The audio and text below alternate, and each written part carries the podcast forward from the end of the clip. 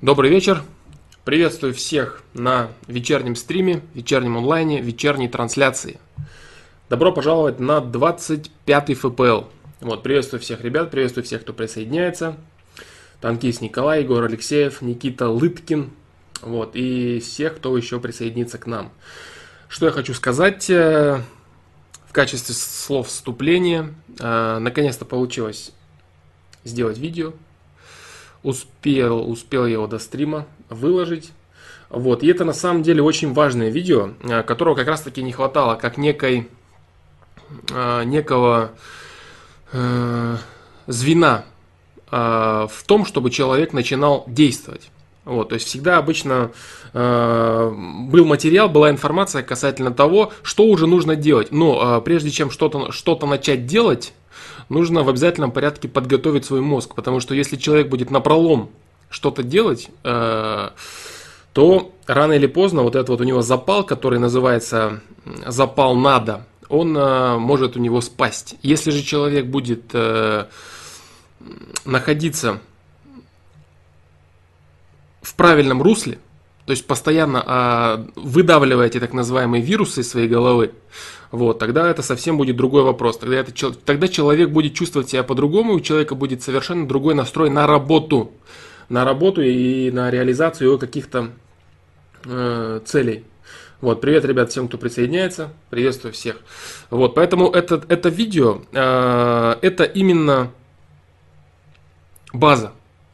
То есть э, я бы сейчас хотел объяснить немного, объяснить немного сути, чем я, в принципе, и занимаюсь, а потом я приступлю к э, ответу на вопросы. А, сразу вот отвечу на вопрос. На Woodgame выскочила реклама. Нет, мне ничего, ничего не платит Goodgame. Почему она выскочила, я не знаю, дружище. Вот. Вот, а если есть вопросы касательно нового видео, вы также можете их задавать. Потому что вот эта аналогия, в принципе, давно у меня в голове крутилась. Именно вот э, для того, чтобы подойти правильно к этой мысли. Вот э, так называемый вот этот озвученный в видео доступный ресурс. Доступный ресурс, который человек загружает своими приложениями, то есть своими мыслями, своими э, вещами, которые он сам хочет, чтобы крутились в его голове. Вот. Но проблема заключается в том, да, что человек, э, если не привносит каких-то правильных мыслей в свою голову, в свою жизнь, не думает над тем, как ему чего-то достичь, что-то изменить и так далее, и так далее, у него голова захламляется. Захламляется вот этим вот мусором, который постоянно крутится, крутится, крутится и высасывает из нее все соки, все силы, все, всю инициативу, всю энергию, постоянно рассказывая самому себе, как все плохо у него, как ему что-то не хватает и прочее, прочее. То есть именно вот эта часть э, комплексов неполноценности, которая заставляет человека себя ненавидеть. То есть самокопание, злость на окружающих людей, это именно вот стремление себя ненавидеть. Э, так или иначе, это очень сильно мешает человеку действовать очень сильно мешает человеку действовать, э, заниматься самодисциплиной труда, саморазвитием, начинать что-то новое и так далее, и так далее. То есть именно поэтому вот это видео является очень-очень очень полезным для людей, которые бы хотели вот именно начать так называемое Э, первый путь к осознанности, скажем так, потому что осознанность это именно ручное управление своей жизнью. Не автоматика какая-то, основанная на инстинктах, на каких-то базовых вещах, которые мозг привык, и постоянно по накатанной он все это делает, делает, делает, делает. Потому что если он привык что-то по накатанной, то изменить что-то будет невозможно. Потому что если вы что-то одно делаете, значит результаты будут получаться те же самыми. Если по накатанный мозг что-то ваш делает, делает, делает, то, соответственно, вы будете иметь то, что имели. А если вас это не устраивает, значит нужно менять именно подход и определенные действия, да, вносить. Вот, и вот это видео, оно должно помочь именно расставить точки. Вот, расставить э, в голове добрый вечер. Приветствую всех ребят, кто присоединяется, опять же. Вот, это видео должно помочь именно расставить точки. Э, точки в голове, от которых э, человек начнет свой путь к осознанности, к осознанности своей жизни и к, к привнесению новых действий конкретно. То есть после того, как голова расставлена, после того, как все вирусные приложения человек вытесняет, у него остаются только полезные приложения, только после этого он может спокойно действовать, начинать приступать к каким-то делам, что-то делать и так далее, и так далее. Вот, то есть его не сковывают все эти вещи, которые заставляют его ненавидеть себя и окружающий мир, они его не сковывают. Вот и это очень круто. Поэтому, в принципе, э, какие-то конкретные вещи, то есть э, что именно, какие конкретно полезные приложения, они могут быть у каждого человека различными. Формулировки, формы, сами высказывания и так далее. Но вот, допустим, а, некоторые вещи оттуда, они прям являются крайне полезными. Допустим, а, мои мысли – это часть моих действий. Вот это очень важная и полезная вещь. Если ее постоянно а, держать у себя в голове, то человек начнет по-другому относиться к своим мыслям. Он начнет более внимательно думать. Он поймет, что тратя тратя энергию и загружая свой доступный ресурс действиями, которые никаким образом его не приближают к имеющимся у него целям, вообще к его задачам, к приоритетам, к рассуждению даже над какими-то полезными вещами, он поймет, что это все крайне-крайне-крайне лишнее. Вот, это очень большая проблема для человека. Поэтому э, мои мысли это часть моих действий. Это очень важная вещь. Она там повторена в видео два раза именно. То есть с нее человек может начинать и заканчивать какие-то промежуточные вещи э, оставлять. Э, эта методика опробована. Эта методика давно, правда, давно она мной опробована. Она опробована еще несколькими людьми, э, вот, э, которые были, так сказать, знакомы с ней. Именно с точки зрения подхода, подхода к тому, что э, человек осознает, сравнивает себя с компьютером, сравнивает себя с системные приложения, пользовательские приложения, воспринимает, что его мозг работает точно так же, воспринимает наличие системных приложений и наличие доступного ресурса, которые должны быть загружены пользовательскими приложениями. И человек понимает, что все, что лезет ему в голову, это можно контролировать. Это не системные приложения. Их можно снять, завершить задачу без проблем. Вот, и он начинает это делать. Но, а, как вот я сказал опять же в видео, вот, а, проблема заключается в том, что люди пытаются иногда просто захотеть перестать думать о том или ином. Вот, допустим, у него кипит какая-то злоба у человека, или он а, занимается каким-то самокопанием и так далее. Он просто думает о том, как это перестать делать. Это тоже очень серьезная проблема. То есть человек начинает думать, так, вот я не хочу, я не хочу заниматься самокопанием, я не хочу быть злым, я не хочу ненавидеть людей, ну что же мне делать? То есть человек варится в этом вирусе.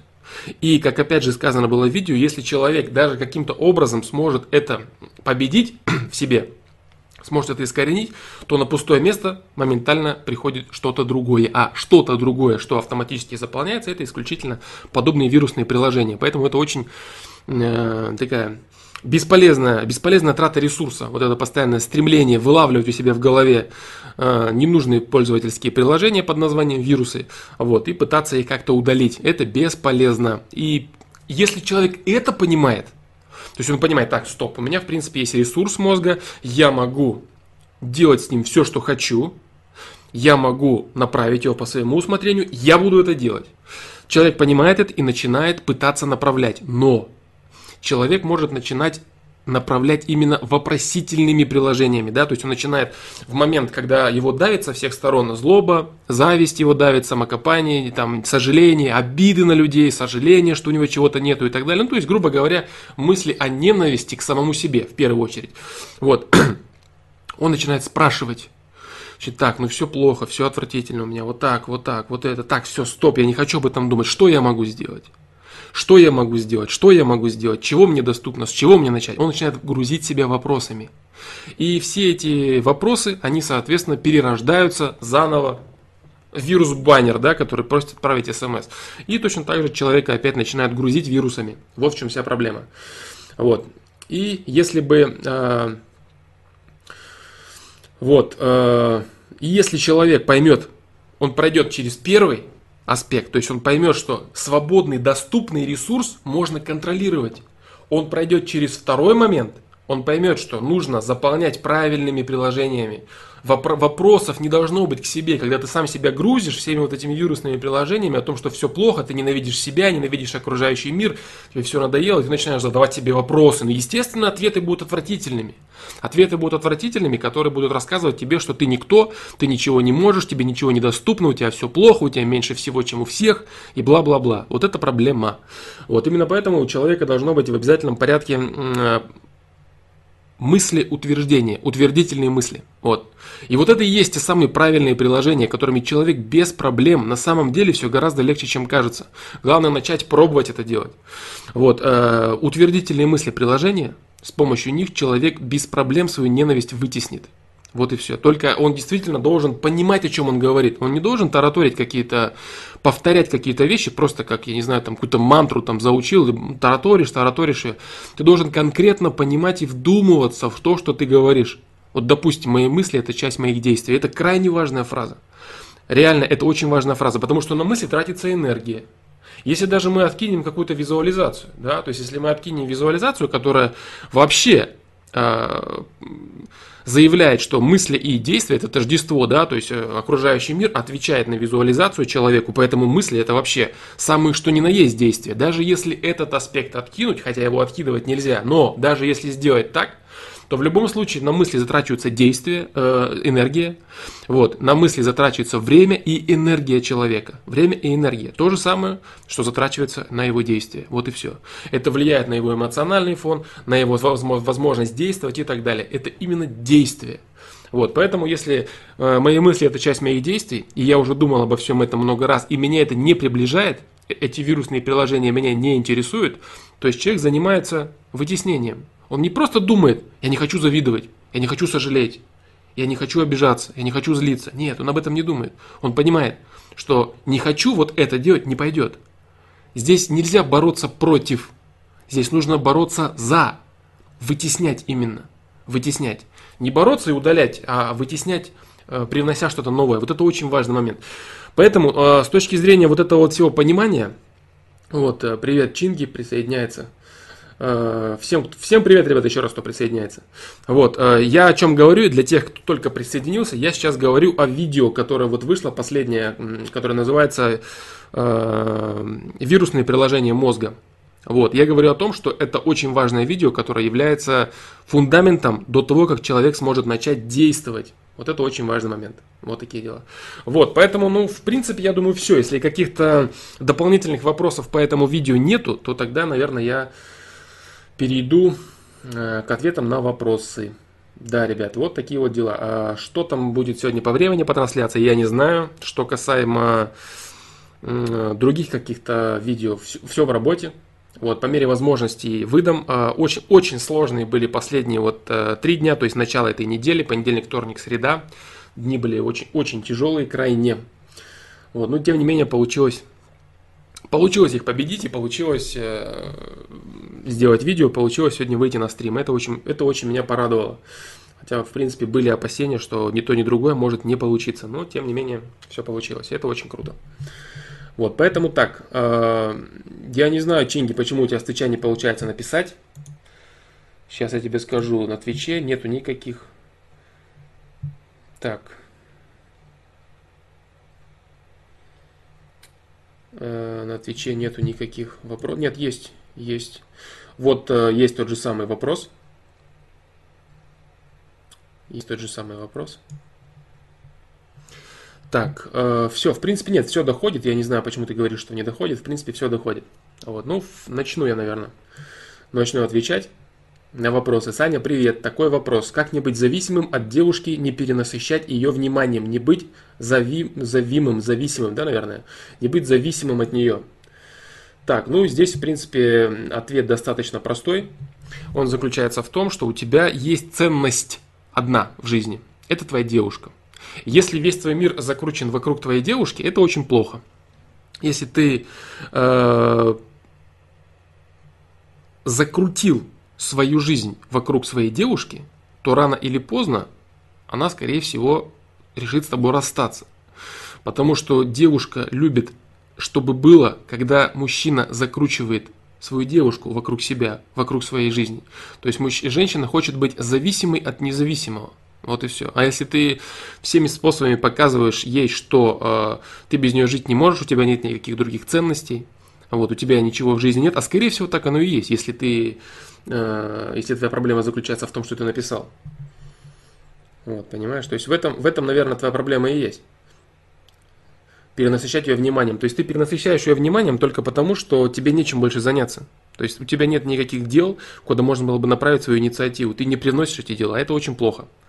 Это очень чревато последствиями негативными для ваших отношений. Вот, поэтому, поэтому вот такие дела. А, да. Вот и все. То есть ты должен приносить в свою жизнь ценности и другие ценности приносить. Это очень важно. Если ты будешь приносить в свою жизнь другие ценности, у тебя автоматически время будет распределяться по-другому. И девушка твоя будет видеть, что ты полноценный мужчина, который занимается развитием своей жизни. Потому что мужчина это в первую очередь, э, это в первую очередь дела. Дела, которые, э, дела выраженные всем дела выраженные всем. То есть это развитие во всех направлениях. А какое у тебя может быть развитие во всех направлениях, если ты привязан к своей девушке и постоянно только тебя интересует, что внимание от нее? Чем ты занят еще? В чем ты, в чем ты развиваешься? Что ты привносишь? Вот и все, понимаешь? То есть, э, э, более того, да, то есть второй, какой, второй аспект такой может быть. Э, тебе интереснее с ней, чем ей с тобой. Что это значит? Это значит, что ты можешь дать ей меньше, чем она может дать тебе. То же самое. То, подумай над этим, понимаешь? Почему ты перенасыщаешь ее внимание? Почему она не жаждет твоего внимания? В чем проблема-то? Почему ей хочется меньше общаться с тобой, чем тебе с ней? Почему так выходит? Что, в чем проблема-то?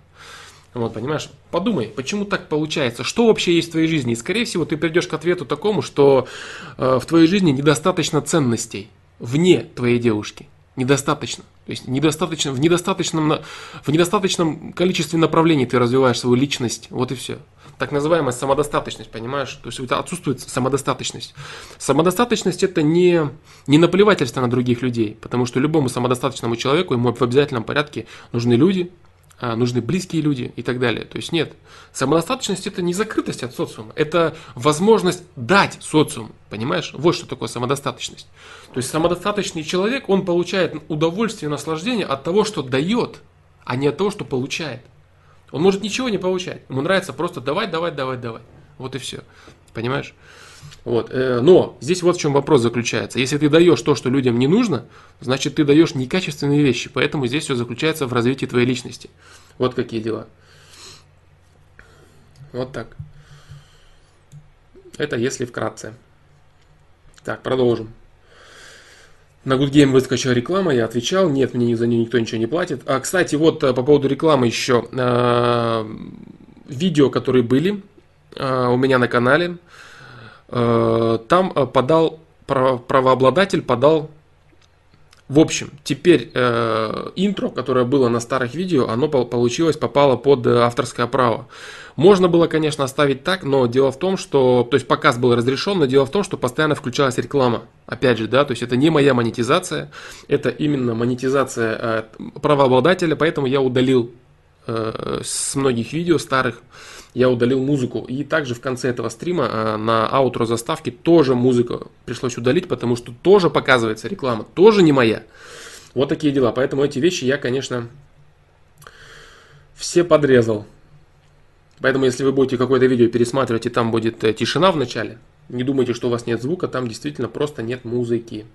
Почему эти на Good Game, допустим, э, ну, возможно, там какая-то своя политика, как, например, на Твиче. Вот, могут показывать что-то. Поэтому такие дела.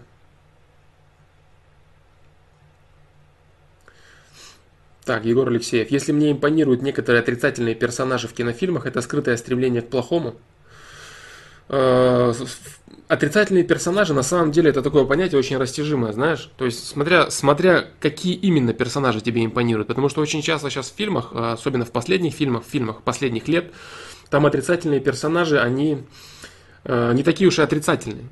Вот. То есть, что этот человек пытается донести? То есть, понимаешь, еще дело в чем? А таких явных глупых злодеев в фильмах перестали делать. Вот, допустим, раньше в фильмах был какой-нибудь злодей, который пытается там просто так уничтожить землю, смеется, хихикает и так далее. То есть откровенные глупости. А сейчас злодей преследует какую-то конкретную цель, какую-то конкретную так, так называемую миссию. Вот, например, а, вот, э, кстати, я же говорил на прошлом стриме касательно вопросов. Вопросов к мои вопросы, так называемые, да, то есть есть ваши вопросы, а есть мои вопросы. Так вот, один из моих вопросов, который я хотел задать в конце стрима, но раз уж ты э, за, за, э, поднял этот вопрос, последний фильм, э, один из последних фильмов с Энтони Хопкинсом называется «Экстрасенсы». Так вот, э, там есть злодей, там есть и злодеи, и добрые люди. Вот, я хотел задать вот какой вопрос. Чтобы люди написали, э, вы, чтобы, ребят, кто хочет, можно на сайте написать, можно написать э, в комментариях к видео. То есть не здесь отвечать сейчас, а именно э, комментариям видео. Кто что думает касательно морали этого фильма? То есть имеет ли место быть мировоззренческая позиция главных героев?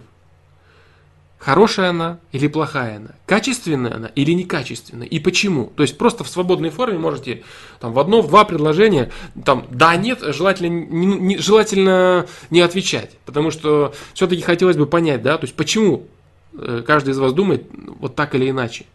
Если, допустим, вы считаете, что... Вот, кстати, тоже, да, если ты этот фильм не видел, посмотри этот фильм, вот, и ты и главного злодея ты там увидишь, и главного не злодея, главного положительного персонажа. Вот. И что касается вообще морали фильма. Что касается морали фильма. То есть мне интересно вот э, ваше мнение. Мой вопрос, скажем так. Вот такие дела. Поэтому я говорю, сейчас э, некоторых злых героев таких делают. Вот, допустим, те же самые, тот же самый там этот э, Suicide Squad, да? Отряд самоубийц. То же самое. То есть это милые ребята-неудачники, у которых э, в жизни что-то не получилось, добрые, хорошие, вот якобы, якобы, но пишут про них, э, допустим, там в биографии каждого, какие там совершил он убийства и так далее, там какие-то преступления и прочее, прочее, вот, но э, э, естественно, эти герои вызывают симпатию, там и ты и, сопереживаешь этим героям и прочее, прочее, вот, поэтому сейчас очень, очень умно делают производители фильмов, они уже перестали делать дурачков-злодеев. Вот поэтому может быть это. Эти злодеи не соответствуют э, вообще вот эти самые злодеи, которые э, показаны в большинстве фильмов сейчас. Вот. Э, танкист Николай это не режиссер фильма, это главный герой э, фильма, известный актер Энтони Хопкинс. Энтони Хопкинс, и э, фильм называется «Экстрасенсы». Вот. Поэтому, ну, кому интересно, конечно, фильм достаточно тяжелый, скажу сразу. Вот, кому интересно подобное вообще, если есть мнение подумать о чем-то, порассуждать, Можете посмотреть. Вот такие дела. Вот так. Так.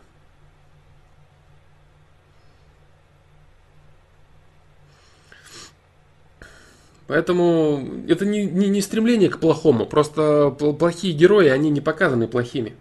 Вот и все. Допустим, та же самая бандитская романтика а, во всяких там фильмах, там, бригады, бумеры и прочее. Эти люди показаны хорошими, хорошими, достойными людьми. Вот и все. Что не всегда, мягко скажем, соответствует реалиям жизни. Те же самые там бандиты, там, или там бандитский Петербург, все вот эти вот фильмы с романтикой, которые навевают бандитскую романтику. Это, конечно, это ложь. Вот, с Твича отправляется Лоренс. Да, да, с Твича отправляется, я не знаю, в чем проблема, как бы, почему есть мнение, что не отправляется с Твича. С Твича отправляется. Вот, вот такие дела. Поэтому здесь дело не в том, что у тебя какое-то скрытое стремление к плохому, просто плохого в фильмах не показано. А злодеи, они тоже уже неплохие. Вот в чем проблема. Вот немного поэтому чуть шире надо посмотреть на вопрос. Так, Куанышка Кенов. Анонизм уничтожает систему награждения. Стимул действовать и получать наслаждение от жизни. Гормоны дофамин, да, да, окситоцин, серотонин и так далее. Это следствие, а не причина того или иного поведения человека. Да, это следствие. Да, я, кстати, говорил уже об этом несколько раз. Та же, та же самая любовь, например, те же самые какие-то хорошие поступки и прочее. Это реакция организма на совершенные действия, даже на мысли совершенные. Вот и все. Конечно, человек действует, получает в ответ то, что сделал. Все. Это следствие, да.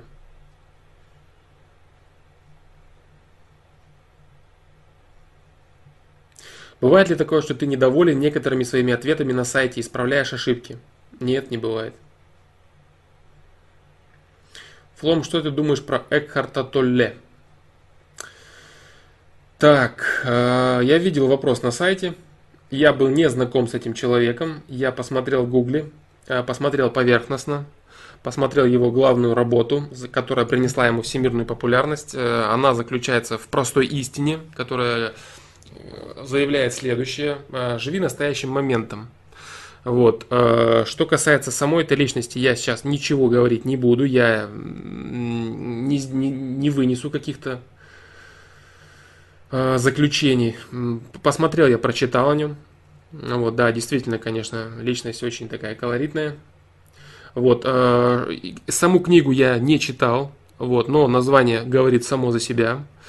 Я считаю, что э, вот это вот утверждение касательно того, что нужно жить настоящим моментом, оно тоже является некой крайностью. И оно является, как вот я очень часто говорю о том, что э, некоторые высказывания, они не к месту имеют точку. То есть они на самом деле должны быть слегка дополненными. Вот, но они искажают суть своими точками. Вот, допустим, я прочитал, а, каким образом он пришел к вот этому пониманию, да, то есть у него там были глубочайшие депрессии, бла-бла-бла, он недоволен жизнью. Вот, не знаю, насколько все это правда, потому что он а, учился в серьезных заведениях, быть может, это все красивая бутафория для того, чтобы прийти к успеху, но это не суть важно. Суть заключается в том, что э, рассказ о том, что нужно полностью все откинуть, если об этом, конечно, говорится в его книге. Но, по крайней мере, из того, что я читал в том, что с ним произошло, и из того, что заявляет книга, вполне возможно именно это. Вот. Рассказ о том, что нужно откинуть полностью все, и прошлое, и будущее, это неправильно. Это неправильно. То есть к этой мысли нужно подходить очень аккуратно, как и к мысли относи, относись к, к людям так, как бы ты хотел, чтобы к тебе относились, и прочим мыслям, таким очень таким фундаментальным и жизнеустанавливающим, скажем так. Вот. Если человек будет подходить к своей жизни исключительно с точки зрения настоящего момента и только, это будет очень серьезной проблемой являться. В итоге человек скатится к тому, что он начнет получать сиюмоментное удовольствие от всего, что может быть. То есть он превратится к человеку, который абсолютно не занимается э, анализом совершенного, что в принципе является системообразующим фактором человеческой, человеческой жизни в принципе. То есть анализ прожитого. Анализ прожитых ошибок совсем не значит, что нужно копаться и себя постоянно в чем-то корить, в чем-то винить себя, рассказывать себе, что я мог лучше поступить, я то... Нет, не для этого анализ совершается. Человек постоянно по мере своего развития, по мере своего качественного, качественного роста, по мере, каче, по мере увеличения качества анализа каких-то действий, он очень часто возвращается в прошлое. Но не для того, чтобы себя по, покорить, повинить и прочее. Человек э, возвращается в прошлое для того, чтобы попытаться сделать анализ, очередной анализ, для того, чтобы проанализировать э, то, что он сделал, посмотреть с каких-то других сторон и так далее, для того, чтобы сделать лучше в будущем. Все. Если же то же самое саморазвитие, то есть, допустим, дисциплина труда как таковая и перебарывание лени, оно вообще является бессмысленным в свете того, что человек э, живет настоящим моментом. То есть, допустим, э, предпочтение, как я говорил, допустим, на прошлом стриме всегда, что такое лень? Лень это предпочтение менее качественного блага, доступного сейчас, более качественному благу, доступному в перспективе. И э, Именно для этого человек совершает какие-то действия. Он э, совершает действия для того, чтобы поиметь более качественное благо, доступное в перспективе. Например, тот же самый анонизм бросает. Или он занимается спортом, или он учит что-то, он занимается, развивается. Он хочет поиметь более качественное благо, доступное в перспективе. Если подходить к жизни так, что ты живешь только нынешним моментом и точка, что является крайне неправильно – то все это бессмысленно. Абсолютно все это бессмысленно. Вот и все. Я думаю, что я не заявляю, я книгу его не читал. Можно пробежаться, можно вечерок, конечно, убить на это, прочитать его книгу, вот, посмотреть, о чем этот человек вообще говорит, в чем он доносит основную суть. Э, посмотрел я, что он является достаточно, э, достаточно брендовым человеком, то есть он там и с и фотографии, и отзывы от всех, и Опра, и прочее. Такие люди меня пугают, если честно. То есть люди, которые несут какую-то идею, несут какую-то идеологию, и они настолько раскручены источниками разными финансирования и политического влияния, что э, очень редко Я не говорю, что это обязательно тот случай, но в целом очень редко может быть так, что этот человек действительно несет что-то крайне полезное в массы, если он настолько популярен. Вот, грубо говоря.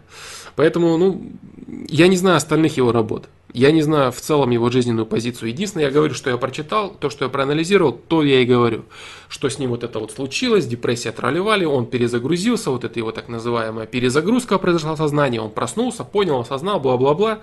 Вот, ну, все вот эти вот стандартные темы, которыми некоторые гуру прибегают касательно того, что с ним чего-то там происходит потустороннее, и он просыпается с другим человеком. Это все понятно, это все известно. Много такое, много такое практикуют все, любители особенно продать свой товар. Так вот, а, что касается именно вот этой мысли, а, мысли о том, что настоящим нужно жить. Нужно, нужно жить настоящим. Что это значит вообще? А, то, как он преподнес эту мысль, что нужно полностью откинуть все прошлое, его уже не существует, прошлое я уже прожил, его просто нет в моей жизни, а будущего его тоже нет, потому что оно еще не наступило, оно не существует, а существует только сейчас, смотреть я никуда не буду, кроме только себе под ноги. Это неправда, это неправильно. Что значит жить настоящим моментом? Жить настоящим моментом – это значит не переживать заново негативные эмоции прошлого момента – и не ждать чего-то в будущем. Не ждать чего-то в будущем. Я сделаю сейчас все, что в моих силах, и посмотрю, что из этого получится. Я не знаю, что получится.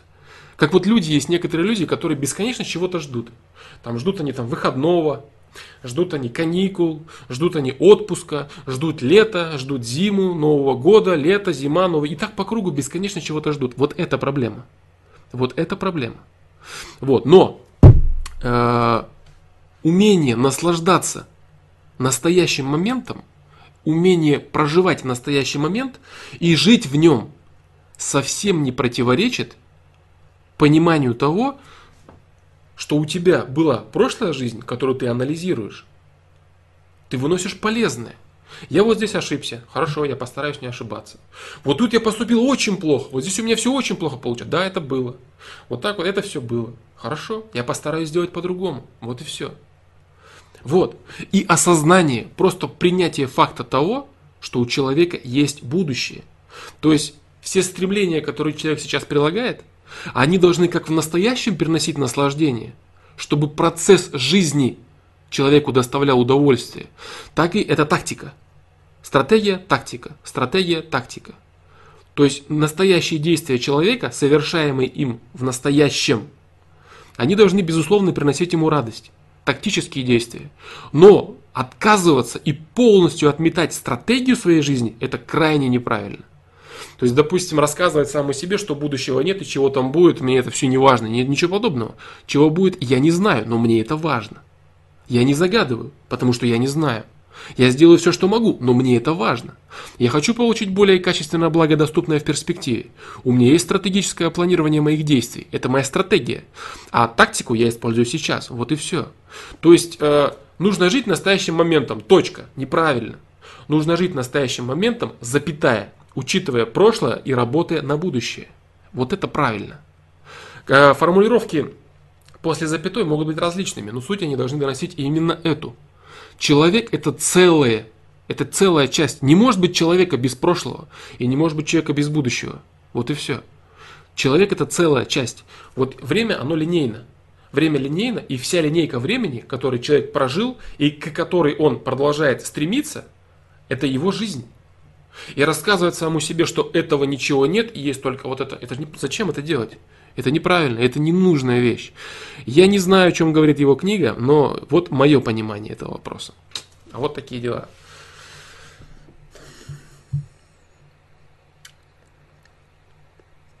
Вопрос э, последний, я на него отвечу, потому что он относится к тому, что я, о чем я сейчас рассказывал.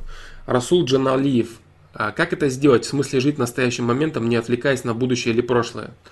А, для этого человек должен совершать те действия, которые ему приносят наслаждение в данный момент. То есть он должен, опять же, разделить свою жизнь на тактику и стратегию. Вот и все. А, для некоторых моментов, для некоторых моментов своей жизни человек жертвует тактикой. То есть он, допустим, понимает, вот как, например, не получать наслаждение от каких-то вещей, которые сейчас, допустим, ему, э, которые сейчас вроде как могут дать ему наслаждение, но на перспективу эти вещи – они повредят стратегическим целям. Например, э, получить более качественное благо. Например, я сегодня поленюсь, посижу возле компьютера, поиграю в компьютерную игру, не пойду в спортивный зал, потому что сейчас я этого не хочу делать. Человек жертвует тактикой, вот, а жертвует стратегией. Жертвует стратегией во имя тактики. То есть тактика это получать наслаждение прямо сейчас. Вот. Но для того, чтобы мочь получать наслаждение э, от вещей, которые, э, с, которыми ты работаешь на перспективу, ты должен понимать, что э, твоя жизнь, опять же, это непрерывная, непрерывная линия, ведущая тебя от рождения к смерти. Когда это все наступит, что будет, это все не важно.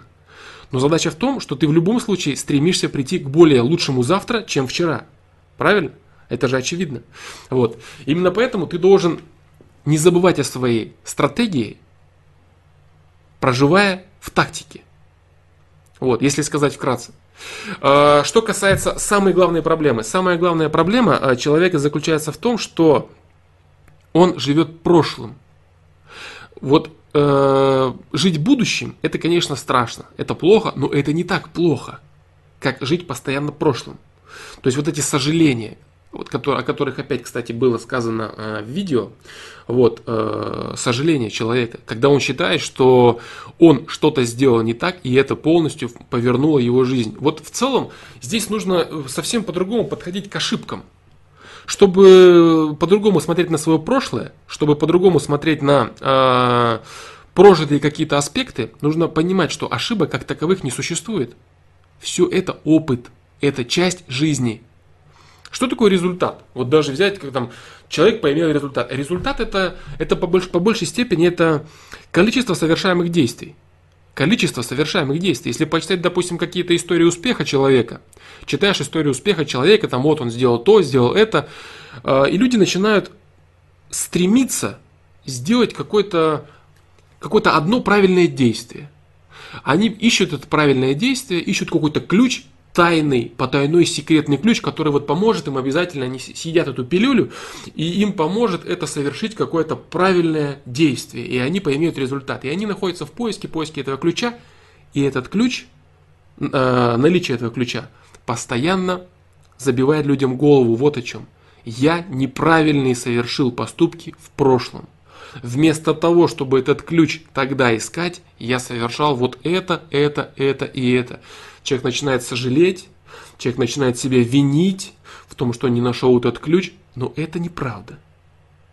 Это неправда. Любой человек, который пришел к успеху, он делал много.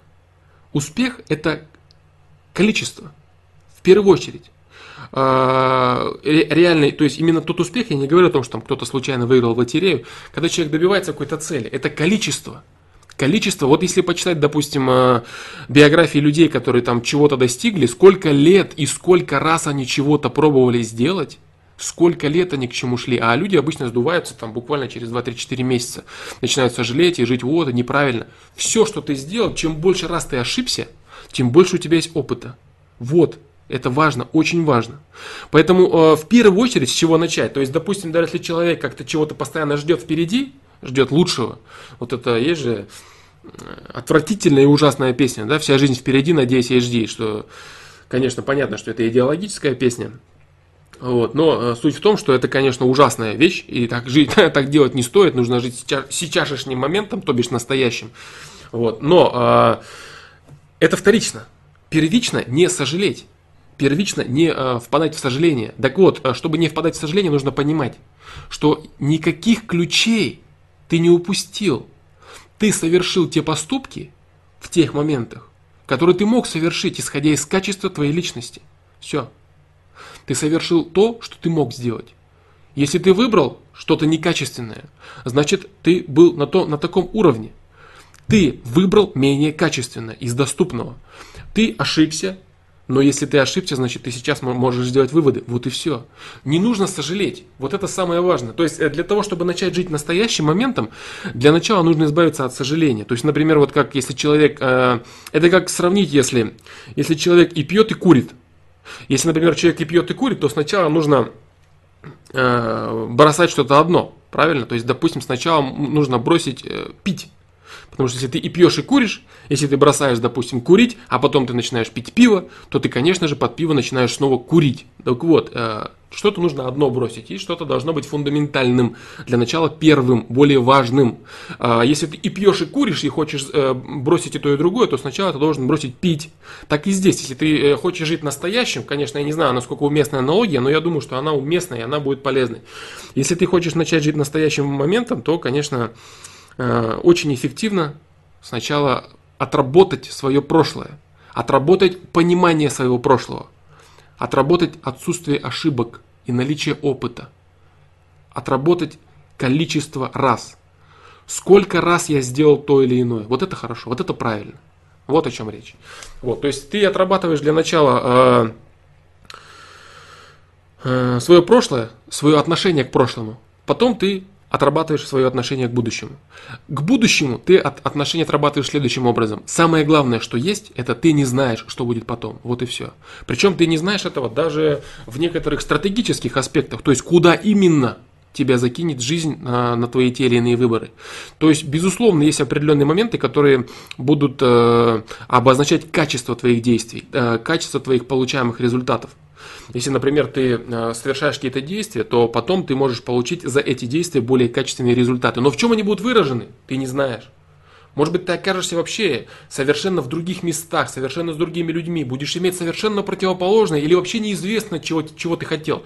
Но качество э, получаемого от жизни ты будешь иметь за то, что ты сделал. Понимаешь? Но что будет, ты не знаешь. Поэтому ты просто делаешь и получаешь наслаждение. Делаешь и получаешь наслаждение, имея стратегию определенную. Стратегия, которая заключается не в том, чтобы что-то конкретно там вот чего-то, как, а в том, чтобы увеличить качество. Увеличить качество жизни.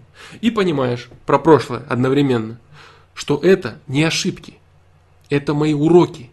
Это то, в чем я тренировался. Это мои попытки. Это мои попытки сделать то, что я хочу. И у меня этих попыток неправильных еще будет очень много. Я буду делать и проходить определенные уроки. То есть слово ошибка. Ошибка, я ошибся, я ошибся, ошибся. Я попробовал. Вот это правильно. Я попробовал. Я попробовал, и это мой урок. В следующий раз я постараюсь, постараюсь попробовать лучше. Вот и все. Понимаешь? То есть вот, нужно сначала отработать свое отношение к прошлому, а потом отработать свое отношение к будущему. И после этого принять настоящее. Но не забывать ни то, ни другое. Не надо ничего забывать. Вот такие дела. Если... Это если вкратце. Ну, не так уж и вкратце, конечно. Так, ну, попробуем. Так, сейчас посмотрим. Если...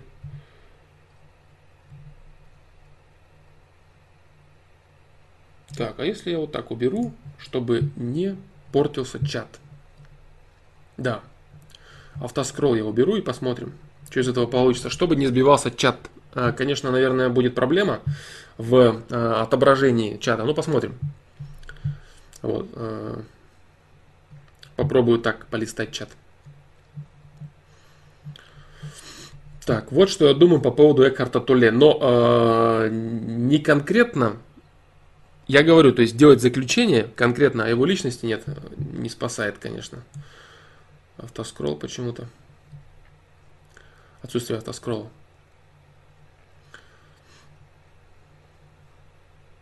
Так, на сайте э, я не знаю, будут ли даны ответы, когда и кому, я не знаю. Gentleman.ru, я не знаю, дружище.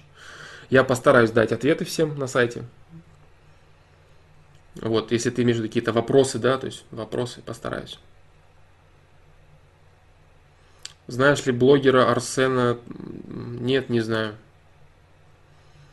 Я не знаю.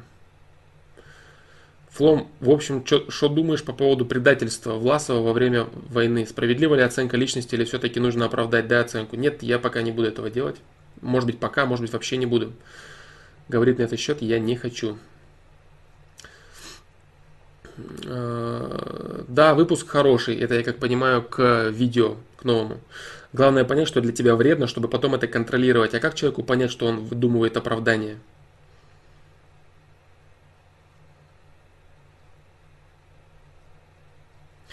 Как человеку понять, что он выдумывает оправдание? Так, тут надо более расширить, я думаю. Оправдание выдумывает. То есть ты, допустим, ты имеешь в виду, если человек э, выдумывает оправдание, допустим, своему бездействию, да, и так далее. Вот это, конечно, самообман очень серьезный. Это очень серьезный самообман, и здесь человек должен просто анализировать себя со стороны. Анализировать себя со стороны и понимать, к чему он идет. Э, наличие у него результатов. Что произошло с его результатами? Что произошло с его ресурсами? Все. Потому что, понимаешь, дело в чем? Дело в том, что человек убедит себя – вот это первая мысль, наверное, которая может человеку очень хорошо помочь. Осознание того, осознание, что человек может убедить себя в том, что он не виноват в любой ситуации. Это, это вот самый главный и первичный инстинкт человека – защитить свою психологию. Вот, защитить свою психику именно, а не психологию, психику, защитить свою психику от э, чувства вины, защитить свою психику от э, факта того, что ты в чем-то был неправ, ты чего-то, ты где-то ошибся и так далее, и так далее. То есть вот нужно отдавать себе отчет в том, что человек способен себя убедить в том, что он прав в любой ситуации. Вот этот момент должен вызывать как минимум опасения. То есть, если ты, допустим, рассуждаешь о каких-то своих результатах, вот, если ты рассуждаешь о каких-то своих результатах, и ты э, хочешь понять, выдумываешь ли ты себе оправдание или не выдумываешь, первое, что ты должен запомнить, это принять факт того, что в принципе возможно, что ты выдумываешь себе оправдание. Потому что это стремление психики защитить себя от чувства вины я ни в чем не виноват, мне, мне вот то не додали, мне вот это не сделали, эти виноваты, те виноваты, я молодец, ну если бы, если бы, если бы, если, вот и все. Самое главное, чтобы не заниматься подобным самообманом, нужно принять следующее. Я один отвечаю за все, что происходит в моей жизни. Точка. Если я имею какие-то условия, или я имею какие-то ресурсы в своей жизни, то есть там э, менее качественные, чем мне бы хотелось, или кто-то имеет там больше, я чего-то не имею, мне не додали, бла-бла-бла. А факт здесь заключается в том, что даже это ты имеешь справедливо. Ты это имеешь справедливо, это, конечно, другой вопрос, это вопрос именно системы и того, что каждый человек имеет то, что он должен иметь и прочее, прочее. Но факт заключается в том, что уже находясь в тех ресурсах, которые ты имеешь, все люди равны в возможности реализовать свои ресурсы. Ресурсы у всех разные. И возможности у всех разные. Но факт возможности реализовать свои ресурсы у всех людей есть. Поэтому если ты начинаешь рассказывать, что кто-то тебе чего-то не додал, это значит лишь то, что ты жалуешься на недостаток ресурсов. То есть ты говоришь сам себе, вот если бы у меня вот было вот это, вот тогда бы я... Нет, тогда бы ничего не изменилось. Знаешь, что было бы тогда? Вот, допустим, ты представляй сразу, как вот только ты начинаешь себе говорить о том, что если бы у меня было бы то, то я бы, то для тебя твои задачи нынешние были бы очень простыми. Но все дело в том, что имея ты больший ресурс, и задачи у тебя будут более сложными. Они будут расти пропорционально твоим возможностям. Не нужно считать, что у тебя были бы те же самые задачи, будь у тебя гораздо больше ресурсов во всех направлениях, не так ли? Если у тебя будет больше ресурсов, у тебя будут сложнее задачи. Вот когда ты начинаешь сам себе рассказывать, что я был бы вот таким-то, у меня было бы то-то, я был бы вот то, ты сразу представь, что у тебя настолько же увеличились бы проблемы. И все, что бы ты делал, это ты бы рассказывал самому себе. Что, а вот если бы, то есть ты бы рассказывал себе то же самое. Потому что если ты не можешь справиться с проблемами э, твоего уровня, то есть у тебя есть ресурс, допустим, у тебя есть э, факт заключается в том, что человеку никогда не дается проблем выше его имеющегося ресурса. Следовательно, допустим, у тебя максимальные проблемы. У тебя 100% ресурса. Сколько это именно в качественном выражении того или иного, это не важно. У тебя 100% ресурса. У тебя 100% ресурса и 100% проблемы. Что ты делаешь? Ты начинаешь говорить, что вот если бы у меня вместо 100% было 150, вот тогда бы эти 100% проблемы я бы очень легко решил. Но проблема в том, что у тебя вместо 150, 150, 150 э, вместо при наличии 150 твоего ресурса у тебя было бы и 150% проблемы. Вот и все, ты бы точно так же уравнялся бы. Не нужно считать, что вот твоя проблема, вот твой ресурс, я пошел по ресурсу и теперь я легко решаю проблему. Ничего подобного. У тебя растет ресурс, растут и проблемы. Все Очень просто. Вот, вот эти две мысли, первая касательно того, что человек всегда может оправдать любые свои ошибки, и вторая, что э, каждый человек равен другому человеку в возможности реализовать свой ресурс. Это очень полезная вещь. И третье, вот это понимание о том, что если у тебя будет возрастать ресурс, вот ты говоришь, я был бы там, вот у меня был бы миллиард, вот тогда бы я, тогда у тебя и проблемы были другие. Абсолютно другие, совсем не те же самые, которые у тебя сейчас. И ты бы точно так же жаловался на недостачу, недостаток ресурса. Либо решал проблемы с имеющимся ресурсом. Так почему бы не решить имеющуюся проблему с имеющимся ресурсом?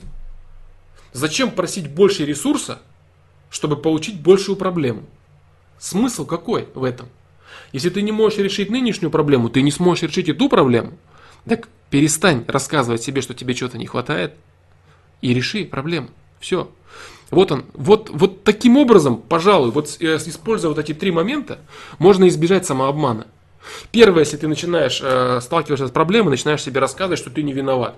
Сразу понимаешь, что так, я естественно же, себя обманываю. Я пытаюсь доказать себе, что я, конечно же, прав, как э, любой другой человек в такой ситуации. Второе, у меня равные условия возможности реализовать мои ресурсы. Да, быть может, у меня меньше ресурсов, чем у кого-то, но у меня и больше ресурсов, чем у кого-то. Я тут не говорю даже сейчас про инвалидов, людей, там, бесконечности и прочих в целом. Вот, у меня больше ресурсов, чем у кого-то. Меньше, чем у кого-то, но и больше, чем у кого-то. И проблемы, третье, у меня равнозначны моему ресурсу. Будет больше ресурсов, больше проблем. Вот и все. Как люди там любят иногда говорить, мне бы твои проблемы. Ну, смысл какой? Каждому даются проблемы по уровню его понимания. По тому аспекту, который он может пересилить, так сказать, победить и развить свою личность. Если бы человеку давались постоянно там легкие проблемы, в чем бы было бы здесь развитие личности? Ресурс предполагает определенную нагрузку. Вот и все. Вот, вот все, что нужно понять. Если вкратце, если вкратце. Если вкратце.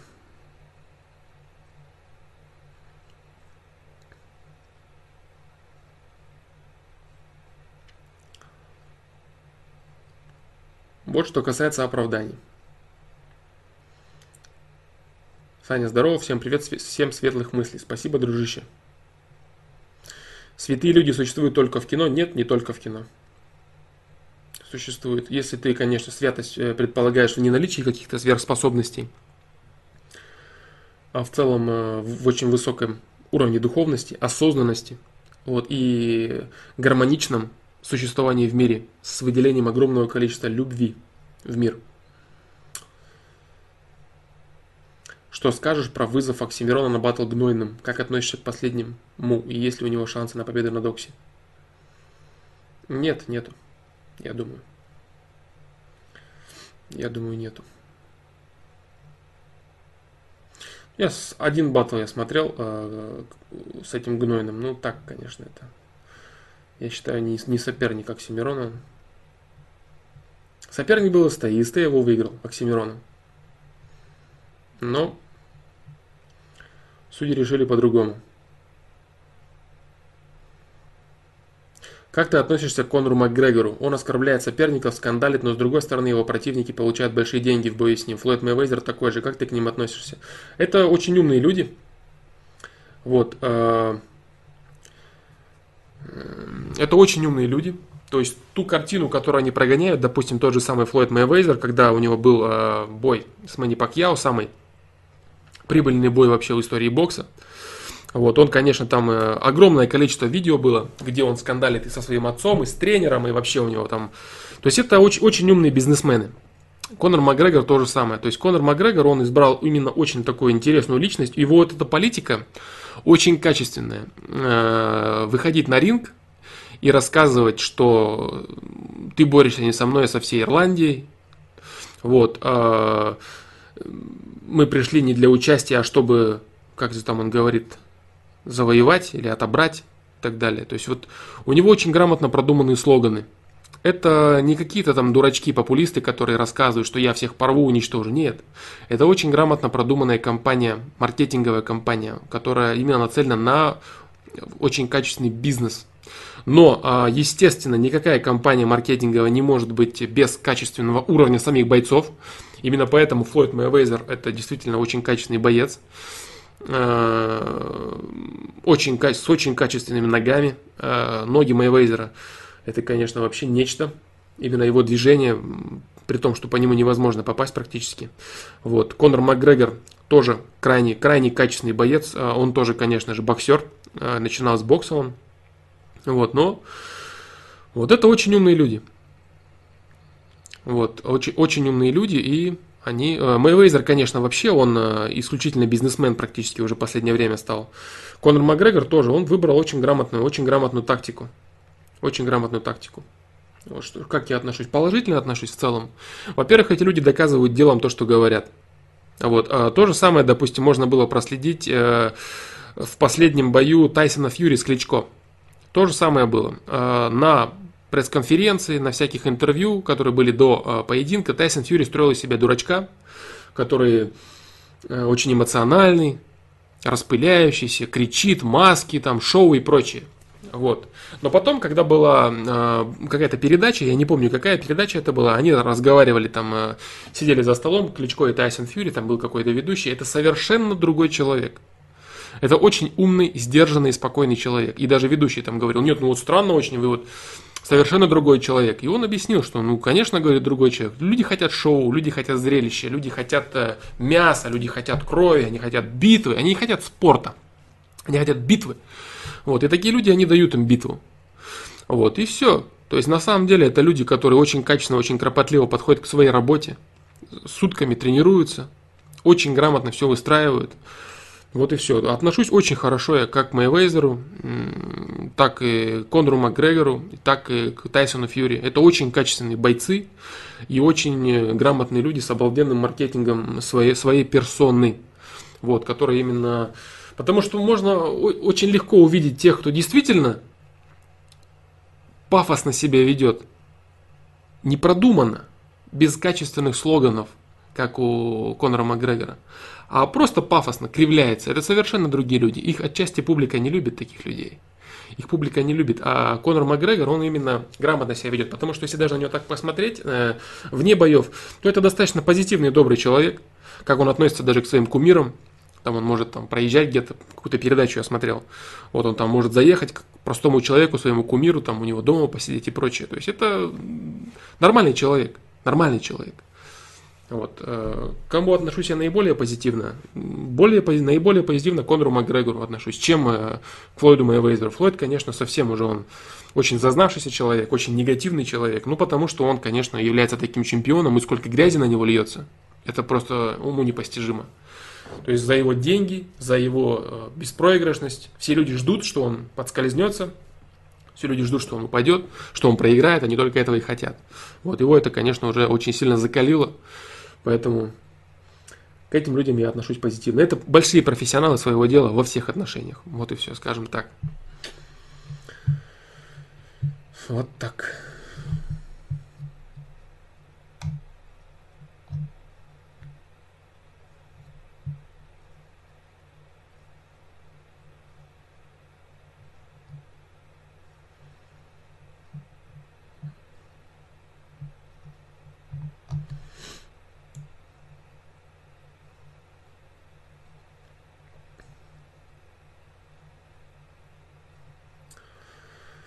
Привет. Начал встречаться с девушкой первый раз в жизни, мне 22, а до этого не было девушек. Макс Бозлев. Или Базылев. Я не знаю, дружище, извини, путаю ударение. Не было девушки, так как усиленно сидел на анонизме. Поэтому вопрос, как мне действовать, чтобы отношения продлились долго? Переставай заниматься анонизмом, в первую очередь, дружище. Как тебе действовать? Обязательно? В первую очередь, переставай это делать. Вот и все. Отношения, видишь, то есть э, отношения же строятся не только на сексе. То есть э, слишком узко ты вопрос ставишь, понимаешь? Вот. Очень узко ты ставишь вопрос. Отношения заключаются не только в сексе, но в первую очередь, конечно, да, то есть твое э, внешнее состояние, наличие инициативы, наличие сил твоих, которые ты можешь направить на другие дела. Вот, это, конечно, очень важно. Вот поэтому прекращай анонизм. Что касается остальных твоих аспектов личности, я не знаю этого. Видишь, то есть ты ничего не описал, кроме этого. Поэтому в ответ, к сожалению, очень, очень э,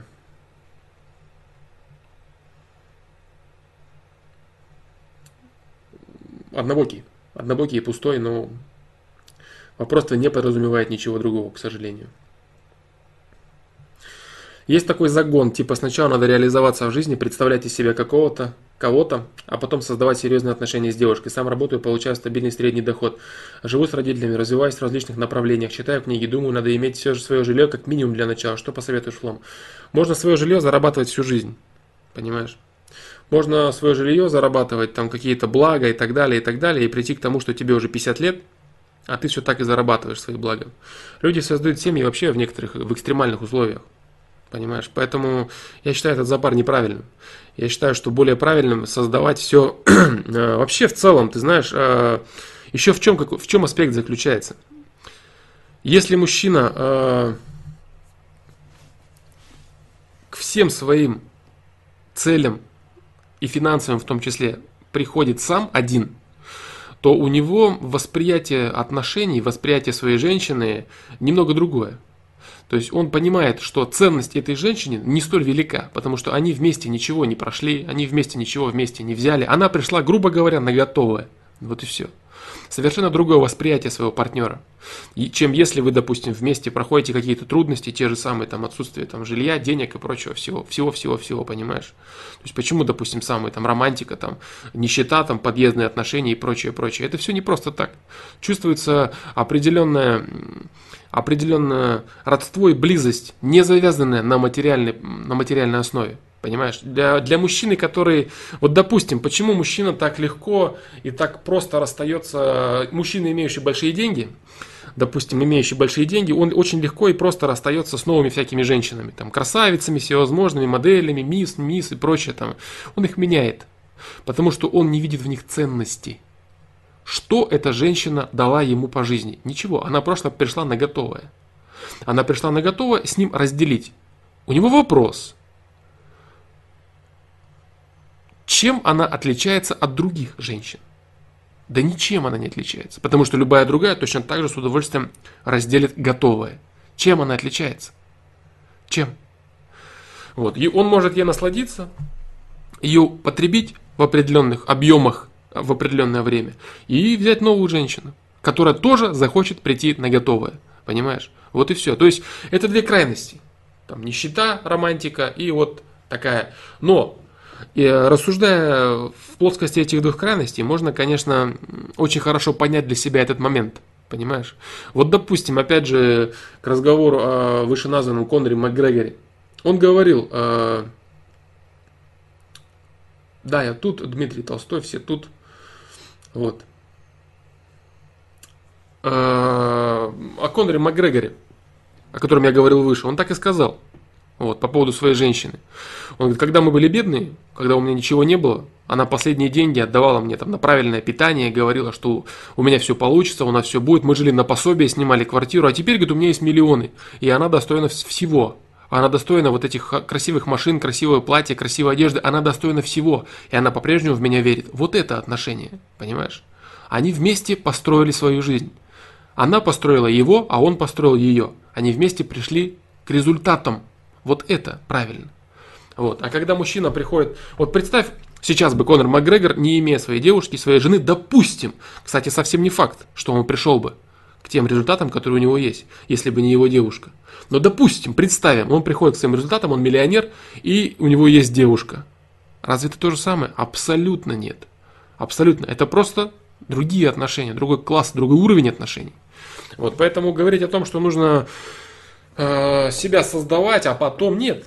Нужно создать себя до такой, до такой стадии, до такой ступени, когда ты понимаешь, что твоя задача лежит в развитии себя и своей семьи. Когда ты понимаешь, что у тебя есть ответственность за, э, за свою женщину, за своих детей, за свою семью. Вот до какой стадии себя нужно развить. А потом, независимо от каких-то твоих моментов, возможностей, если ты работаешь, естественно, если у тебя нет работы, у тебя ничего нет, но вот если ты работаешь, ты способен, допустим, снимать квартиру, этого уже достаточно. Уже достаточно для того, чтобы начинать. Потому что сейчас э, с ценами на жилье можно никогда не получить. Тем более, что касается получения жилья. Можно по каким-то госпрограммам получить жилье, если ты, допустим, э, будете вы вместе уже, допустим, с семьей. Поэтому говорить о том, что сначала нужно Нужно сначала нужно приходить к успеху, нужно сначала все зарабатывать, все строить. Нет. Для того, чтобы начать, начать отношения, достаточно прийти к пониманиям некоторых вещей, к пониманиям некоторых вещей своей личности, что отныне у меня есть ответственность за то и то и то. Отныне моя задача развиваться, моя задача то, моя задача то, моя задача помогать ей, ее задача помогать мне. Мы отныне крепкая пара, мы должны вместе развиваться и двигаться. Вот это правильно. Вот так. Понимаешь? Вот такие дела. Поэтому нет, я не согласен с такой постановкой вопроса. Безусловно, нужно иметь минимум. А минимум это наличие работы, когда ты можешь обеспечить хотя бы съемное жилье, хотя бы продукты и, самое главное, понимание. Понимание. Это самое важное, что нужно для отношений. А все остальное, все эти материальные блага, они прибудут. В необходимом объеме они будут. Все. Поэтому вот что я думаю на этот счет.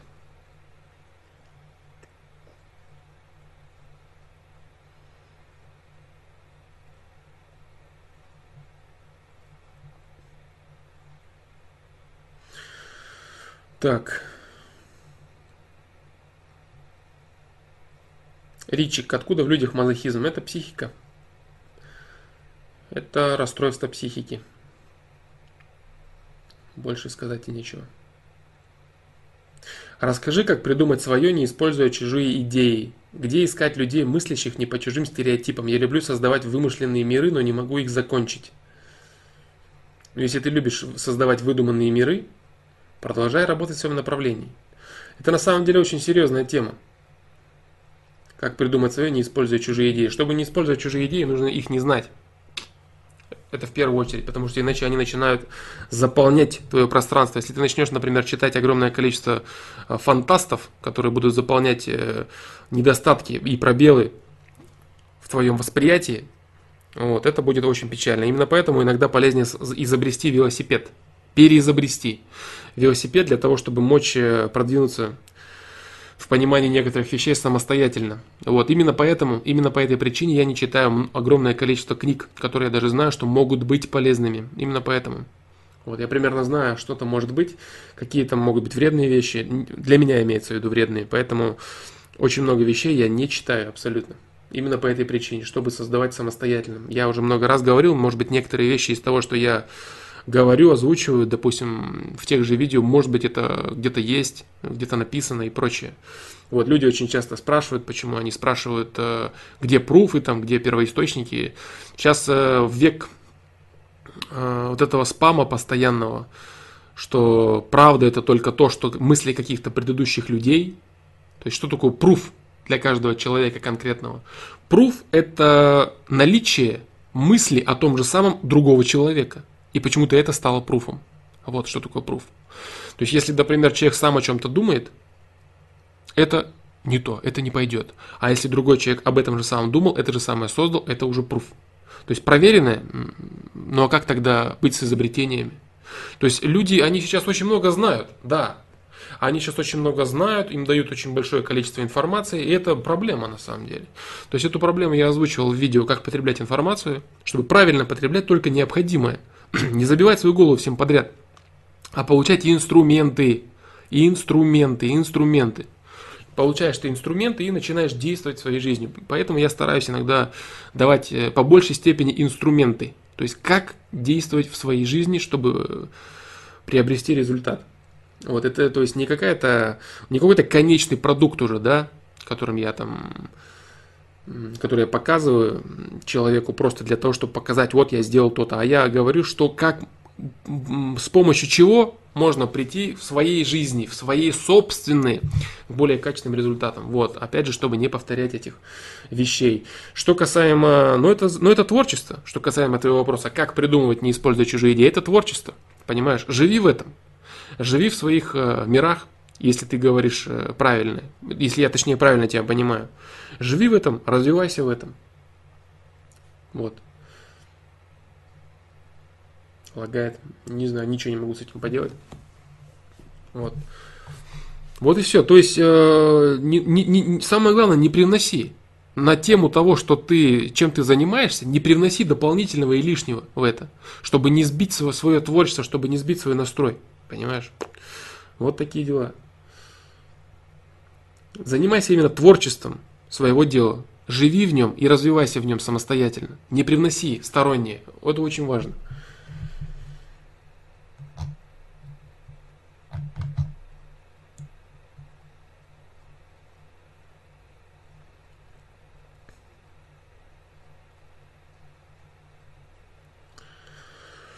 Сегодня наступило такое чувство, что я говно. Как побороть это? Посмотри последнее видео. Василий Кашаров. Флом, привет. Почему окружающие люди все время пытаются понизить самооценку молодого человека, примерно до 25 лет? Ты пытаешься про... Так. Ты пытаешься проявить... Да, что такое? Как мужчина, все считают тебя щенком каким-то. Понимаешь, здесь дело не в возрасте. А, что касается, почему все окружающие люди постоянно пытаются понизить самооценку, здесь заключается это все потому, что люди, которые пытаются это сделать, они пытаются вырасти сами за счет этого, потому что в социуме существует определенная борьба между людьми. И если кто-то кого-то может унизить, кто-то кого-то может воткнуть, соответственно, он благодаря этому считает, что он становится сильнее кого-то, значит, в целом он становится более качественным. Вот и все. То есть это по большей степени на этом завязано. Вот, то есть люди, которые пытаются э, унижать других людей, это люди слабые. Есть даже, я говорил на прошлом стриме касательно высказывания «Не бойся человека, который пытается сломить твою волю, ибо он слаб». Потому что только слабый человек пытается победить другого человека. Вот, э, сильный человек, он старается сделать э, слабых людей более сильными, либо занимается своим развитием. Все, вот и все. То есть вот, вот, вот в этом основная вещь, понимаешь? Понизить самооценку молодого человека. Да. Все пытаются тебе объяснить, что ты никто, а вот я молодец. Что касается, все считают тебя щенком каким-то, здесь все зависит, конечно, от твоих э, решений, понимаешь? Проанализируй свои решения. Вот э, видео, допустим, э, стать взрослым. Пред, предыдущее видео, как стать взрослым, что такое стать взрослым, центр принятия решений. Вот ты возьми и представь, проанализируй те решения, которые ты принимал. Те решения... Так, юморист у нас появился, да? Да. Те решения, которые ты принимаешь, можно заблокировать, в принципе, через два поста. Да, наверное. Э, те решения, которые ты принимаешь, это качество того, чего ты смог создать в своей жизни. Понимаешь? Проанализируй качество своих решений. То есть то, что ты сам решал, как это отразилось на твоей жизни. Понимаешь? Вот что ты должен сделать. И тогда ты поймешь, действительно ли ты взрослый или нет. Или тебе просто кажется, или тебе просто хочется рассказать всем окружающим, что ты все знаешь, ты все можешь, ты взрослый и так далее, и так далее. Вот. Проанализируй, действительно ли ты э, способен к качественным решениям. Что ты придумывал в своей жизни, чтобы ты сказал, так, я хочу сделать вот это, я это сделал, пошел и сделал, и какой получился результат. Вот что ты должен понять, понимаешь? Если ты этого не э, сделаешь, то есть у тебя не будет никаких качественных решений, тогда будет проблема. Тогда ты должен принять, что ты действительно щенок, который ничего не может. А если люди тебе все вокруг говорят, что ты, ты маленький, ты ничего не понимаешь, ты ничего не разбираешься, но при этом ты совершаешь определенные действия на основании своих собственных решений, которые делают твою жизнь более качественной, следовательно, ты взрослый. Ты взрослый, твои решения правильные. Вот в чем дело.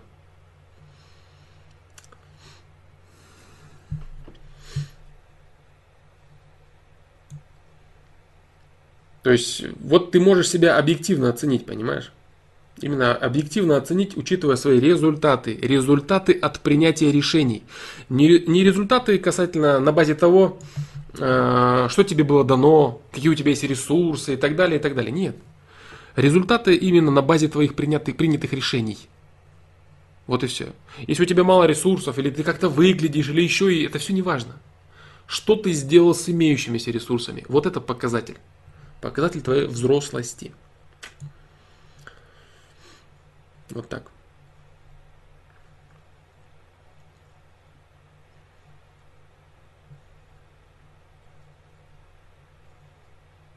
Как по-твоему, как по-твоему известные исполнители создают культ личности? Какими методами они пользуются? Ну, разными методами. Говорить о том, что есть какое-то универсальное средство. Вот. А, очень часто очень полезная вещь – это кумирами успешнее всего становятся те, кто призывает не создавать кумиров, допустим, там во всяких учениях люди там говорят, вот, не верьте мне там и так далее и прочее. Вот. Это, конечно, стремление, одно из стремлений. Вот. А самое главное это не ущемлять а, самолюбие. Самое главное это не ущемлять самолюбие других людей. Это самое главное в построении культа личности. Ну, не культа личности построения, это немного неправильный вопрос. Именно к построению человека, за которым, идут огромное, за которым идет огромное количество людей. Вот и все. Если ты говоришь людям то, что им не нравится, они за тобой не будут идти. Прав ты, не прав, это никому не нужно, это никому не интересно. Вот. Ну, грубо говоря, то, как фломастер отвечает иногда на сайте своим людям, рассказываем, что он о них думает, это, конечно, люди сразу уходят. Ну, такое мое мнение. Вот так. Это, конечно, очень вредит развитию, увеличению количества людей, но это проект не коммерческий, поэтому это мне не важно. Те же самые, допустим, противостояния, то есть, допустим, то же самое видео про веганство, э, крайности лицемерия и веганстве, это видео крайне, крайне негативное и крайне некачественное в плане развития проекта. То есть, как с точки зрения рекламы, это была страшенная антиреклама. Потому что ни, ни в коем случае нельзя выступать против чего-то. Нужно собирать всех подряд, рассказывать, что да, и это хорошо, и то хорошо, и вот это, и вот мы все вместе. То есть это именно стратегия либералов. Они никогда никого не осуждают, они готовы собрать всех, кого угодно. Вот, и они таким образом продвигаются, собирая все-все-все подряд. Вот, ну вот, таков мой выбор, э, говорит то, что я думаю. Но с точки зрения рекламы это, конечно, было ужасно. А это было с точки зрения именно политики развития проекта, это было отвратительно. Огромное количество людей отписалось, огромное количество людей высказывало недовольство и прочее, прочее, прочее. Ну, мне хотелось сказать про этот вопрос, потому что я считаю его важным. Вот поэтому такие вот дела. Ни в коем случае нельзя быть против чего-то, ни в коем случае нельзя быть... Э, если, конечно, ты просто, если ты не какой-то там певец, который выступает там, вот я вот такой вот э, против всех, имеется в виду против идеи какой-то, приверженцы, против идеи, приверженцы, у, у которой много приверженцев, скажем так, вот, а не то, что ты против какого-то человека выступил, там между вами какие-то конфликты, баталии, там всякие бойцы и рэп-певцы, нет, дело не в том. Именно дело в том, что э, против идеи, э, люди являются приверженцами этой идеи, нужно этих людей к себе прибирать этой идеи, этих людей к себе, этой идеи, этих и так далее, и так далее, и так далее. То есть ты никаким образом не а, ударяешь по самооценке человека, не ударяешь по самолюбию, самое главное, потому что каждый человек носится со своим самолюбием, это для него самое важное. Он хочет всегда быть прав, он хочет быть неущемленным ни в коем случае и так далее. Если ты говоришь человеку, ты дерьмо, потому что вот так, вот так, вот так, вот так, это никому не нравится, это никому не нужно. Вот. Поэтому нужно быть добрым, ласковым и пушистым. Это первое, что нужно. Вот такие дела. Если ты хочешь э, какого-то скандала, то ты должен выступить против какого-то авторитета, лич, против личности. Не против какой-то идеи, у которой есть последовательно, а против личности, которую ты будешь стараться каким-то образом побеждать. Скандалы такие, так называемые.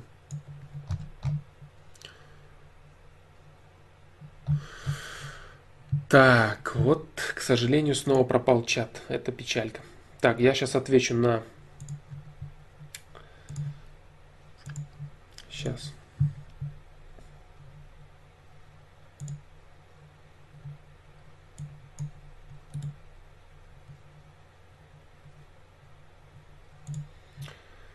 Так, так, так, так. Так, сейчас, ребята. Сейчас я отвечу.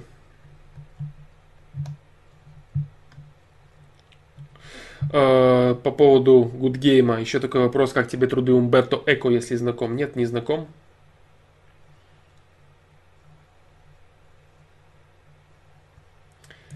Не знаком я с таким человеком.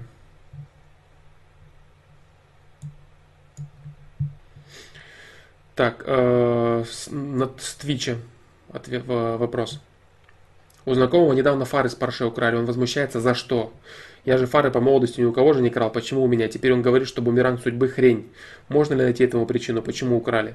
Ну, если он говорит о том, что он ни у кого не крал, ни, ни у кого не крал фары по молодости, и поэтому у него не должны красть фары тоже, это, конечно, великая глупость. Почему это глупость? Потому что человек получает именно качественное качественную ответную реакцию. Не такую же точно. Если ты ударил кого-то, тебя обязательно ударят. Если ты украл фары, у тебя обязательно украдут фары. Ничего подобного. Человек получает именно то, что он сделал. Может быть, он сказал кому-то что-то. Может быть, он сделал совершенно другое, то, о чем даже уже не помнит. Вот и все. И убеждать такого человека, который говорит, что за что я же фары по молодости ни у кого не крал, бесполезно. Вот, и я тебе не советую этого делать. Если человек настолько примитивно мыслит в этом направлении, то как-то Я думаю, что это бесполезно. Так, а про ГМО я думал, что это вопрос с предыдущего стрима. Я его увидел.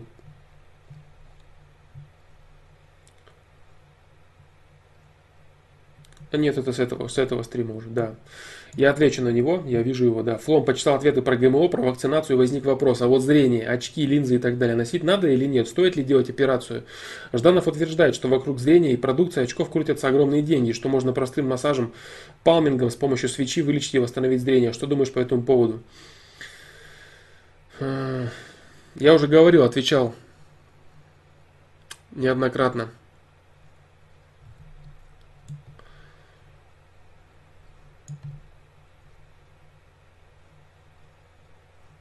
Точнее не неоднократно, а по-моему однократно, по поводу зрения, что есть опасения по поводу всех этих операций, есть возможность э, ухудшить свое зрение. Вот. Но в любом случае, э, самый главный факт, я сейчас не хочу на этот счет э, особо разглагольствовать, самый главный факт заключается вот в чем. Если ты можешь без вмешательства, это касается всего, там, психологов каких-то и прочего, всего, врачей, вот. Если, ты, если ты можешь без вмешательства другого человека решить свою проблему со здоровьем, ты должен это сделать в обязательном порядке. Вот. Если он советует определенные какие-то практики, вот, то твоя задача попробовать это. Вот, а потом уже прибегать к каким-то вмешательствам врачей и прочего, и прочего. Вот. Что касается очков, да, в моей практике были люди, которые там и от морковного сока, и от всяких упражнений и прочего снимали очки без всяких операций. Да. Это реальность. Это реальность. Очки, да, они действительно портят зрение. Вот. А, есть, конечно, определенные запущенные моменты. Говорить о том, что любой минус можно вылечить. Возможно, не буду спорить, некомпетентен настолько, чтобы говорить о любом запущенном случае и о любом зрении. Есть практики, есть пища определенная, есть гимнастика, упражнения, которые действительно дают положительный эффект в этом. Но говорить о том, что есть какой-то заговор офтальмологов, скажем, или... Нет, не возьму сейчас я. Но, говорю, есть факт в том, что если ты можешь э, без вмешательства другого человека решить вопросы со здоровьем, это, конечно, нужно делать в первую очередь. Вот так. Вот все, пожалуй, что я могу сказать на этот счет. огромные деньги крутятся. Ну, вокруг всего так-то крутятся огромные деньги. Понимаешь? То есть, в принципе, можно сказать так обо всем. Но насколько огромные, опять же, в сравнении с чем? Можно ли вылечить и восстановить? Да, можно. Очень много случаев. Просто видишь, дело еще в чем? Дело в том, что там э, серьезные ограничения накладываются на питание и постоянная гимнастика. Очень много самодисциплины. Работает, лечит ли, лечит и работает реально. То есть может человек действительно восстановить себе зрение с помощью гимнастик, там всевозможных соков, там морковных или каких. Вот реально есть такое. Я слышал такое, и я видел, что люди восстанавливают э, свое здоровье с помощью гимнастик. Так, вот так, наверное, я сделаю. Вернусь я к чату. Вернусь я к чату Ютуба.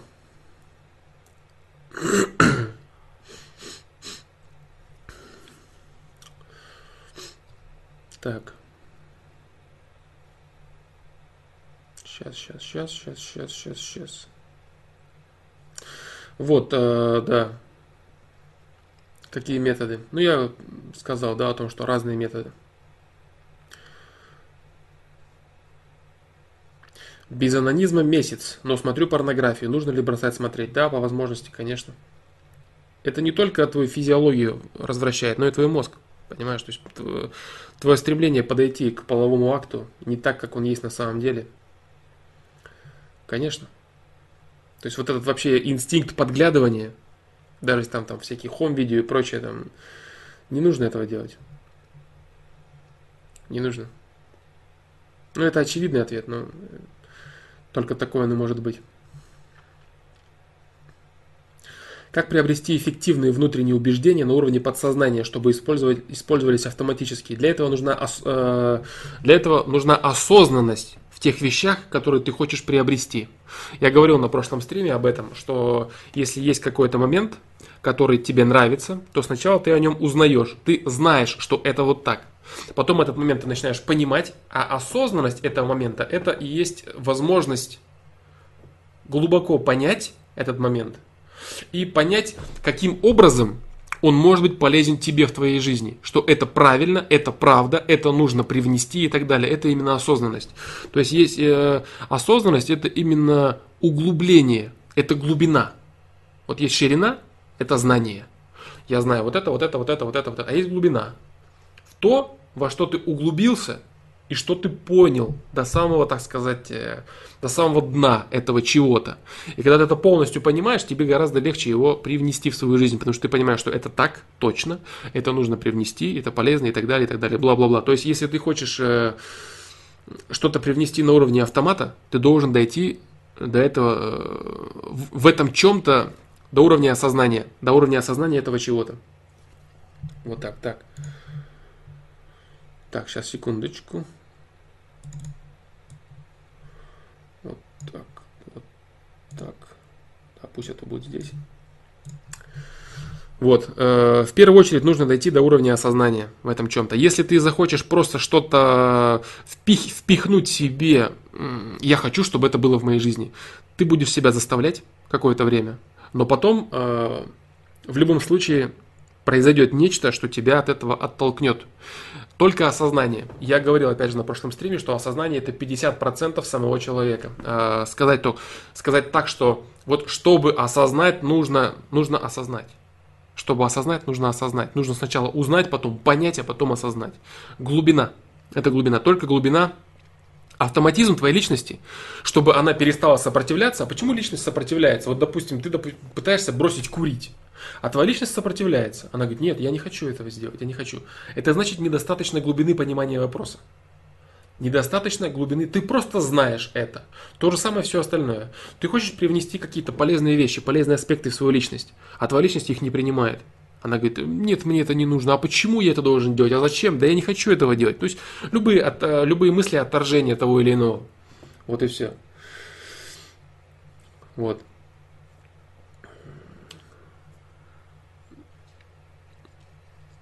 Только осознание. Привнести и использовать что или иное в своей жизни до автоматизма, э, до уровня автоматизма только посредством осознания. Все. Когда твоя личность перестает это отвергать, когда она понимает, что да, это мне нужно, да, это правильно, это мне, это мне нужно, вот так и вот так и вот так. Все. Только осознание, когда твоя личность полностью снимает все барьеры ограничительные, она это не отпихивает, она это не выбрасывает. То же самое, как я говорил, допустим, а, в начале стрима, не в начале, в общем, не суть важно, когда именно по времени это было, про понимание прошлого, будущего и настоящего. Здесь то же самое. Если ты начинаешь э, обдумывать этот аспект, начинаешь, э, начинаешь привносить его в свою жизнь, поначалу твоя личность противится. Ты начинаешь по-прежнему копаться в прошлом. Ой, вот да нет, да я вот неправильно, да вот, да это все не важно, то, что я думаю, мое прошлое личность противится, личность отторгает эту мысль. Но как только ты углубляешься в это понимание, все глубже, глубже, глубже, глубже, глубже твои барьеры снимаются, личность твоя это принимает, и это уже новая установка. Уже новая установка не копаться, а понимать. Это вот так, это вот так, это вот так. Все, у тебя нет вопросов к самому себе. Потому что ты постиг глубину понимания этого момента. Глубина. Автоматизм приходит с глубиной. Все, по-другому никак. Это очень важно. Очень полезно. Это всего касается. Абсолютно всего.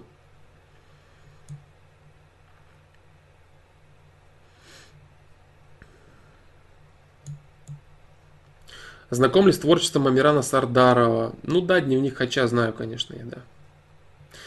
Он в последних своих влогах начал задавать вопросы на рассуждение. Возможно. Я смотрел его выпуск, э, мне скидывали на сайт семьи. И чего-то там в топе еще пару раз было. Клип какой-то, что-то такое. Вот и все, что я знаю о нем. Э, в целом продукт достаточно качественный. Он дает э, массам то, что нужно. Там постоянно девчонки, постоянно движуха, смена мест, Москва, да, то есть он э, хороший, хороший, хороший, качественный массовый продукт. Вот все. Что касается каких-то еще его именно моментов, там каких-то чего, о, чем там это все, это я, к сожалению, не знаю. Знаю о том, знаю в общем о чем. Что это за продукт? Продукт массовый, продукт, который все обсуждают. Кто-то там хает его, кто-то его хвалит, но всем нравится смотреть, потому что очень динамично. Все очень динамично, очень много девчонок, очень много гулянок, клубов и прочего-прочего. Вот все. Чего он там делает, я, к сожалению, не знаю. Ну, имеется в виду. Там, о чем он именно говорит, что он привносит.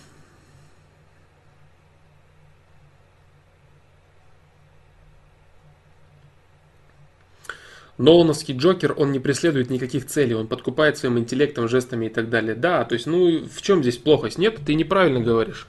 Не согласен я. А, допустим, его идеи и его мысли о том, что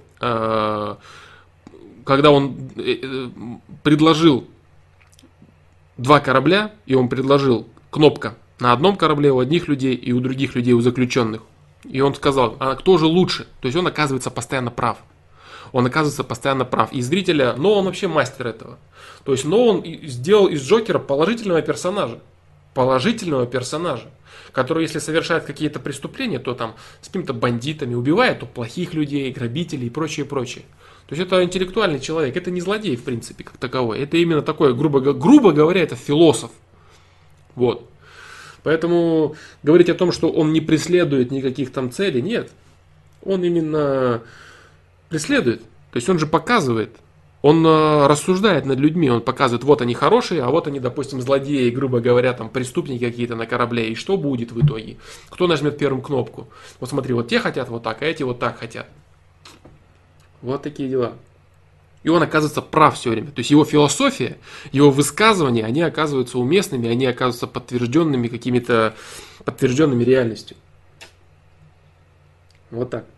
Поэтому нет, это не негативный персонаж. В том-то все и дело. То есть э, Джокер, в принципе, тоже это тот самый персонаж, о котором я говорил, что он не является негативным. Естественно, за него сопереживаешь, за него болеешь отчасти и так далее, и тебе он кажется еще, иногда еще кажется более позитивным, чем Бэтмен. То есть ты не думаешь, что ты один такой повернутый, а все таки Джокер это вот враг, это плохой персонаж. Нет, всем нравится Джокер. Всем нравится Джокер Нолановский, все считают его очень качественным, грамотным, все подражают ему, там группы всякие э, появляются, там психология Джокера, Джокер вот это, Джокер то. Это масс, этого массовость. Не надо считать, что ты вот один такой вот повернутый на негативном персонаже. Ничего подобного. Этот персонаж нравится, ну, практически всем. Вот такие дела.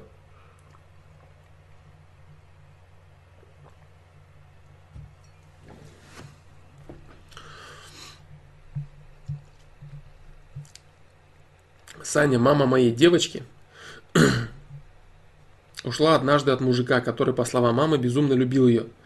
Все делала для ее осчастливления и был мега идеален. В итоге она от него ушла по причине «мне он надоел».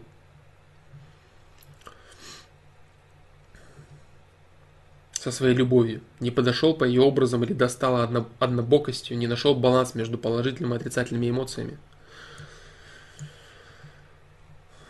понимаешь, дело в чем? Человек, который очень сильно навязывается, очень сильно навязывается, это то, о чем я говорил в самом начале. Это человек, который закручивает свою жизнь вокруг женщины. То есть вот эта излишняя постоянная уступчивость, вот это излишнее показывание женщины, что кроме нее у тебя ничего нет в жизни, это напрягает. От этого человек устает. Он понимает самое главное. То есть почему женщина уходит? Женщина уходит, потому что она понимает, что этот человек ничего тебе не даст нового в твою жизнь, не привнесет, он тебя не разовьет, он тебя не улучшит. С ним скучно, и ему давать ничего не хочется этому человеку. Потому что вся его жизнь завязана на твоей жизни. Вот и все. Женщина, она инстинктивно хочет зависеть сама от независимого. Инстинктивно, потому что она мать, ей нужна защита, ей и потомство, ей нужна помощь. А человек, который от нее зависит, ей не интересен. Ей нужен сильный человек. Вот, поэтому здесь дело не в, не в однообразности, не в скуке какой-то, а в элементарных инстинктивных ощущениях того, что мужчина, который зависим, это слабый мужчина. Вот и все. А, совсем не значит, что нужно быть каким-то черстым идиотом, который относится наплевательски к своей женщине. Нет, можно дарить любовь, но при этом развиваться. При этом показывать, что ты растешь, ты развиваешься. Да, ты привносишь огромное разнообразие в жизнь человека, которого ты любишь. Ты отдаешь ему всего себя. Но ты развиваешься сам, как личность, постоянно растешь. Вот в чем суть. А если человек зацикливает себя только на твоей жизни, дает там постоянно тебе внимание, там чуть ли не культ из тебя делает, это, конечно, проблема. Вот, поэтому женщина, конечно, от такого мужчины сбежит. Сбежит. Вот такие дела. А как себя убедить, что ты не особенный, а такой же, как и все? Пересмотрел много фильмов с супергероями и правда чувствую себя особенным среди них. А для этого есть э, видео «Синдром супергероя». Вот, посмотри это видео. Именно об этом оно. Оно именно об этом. Ричик, посмотри. Я думаю, что будет полезно тебе.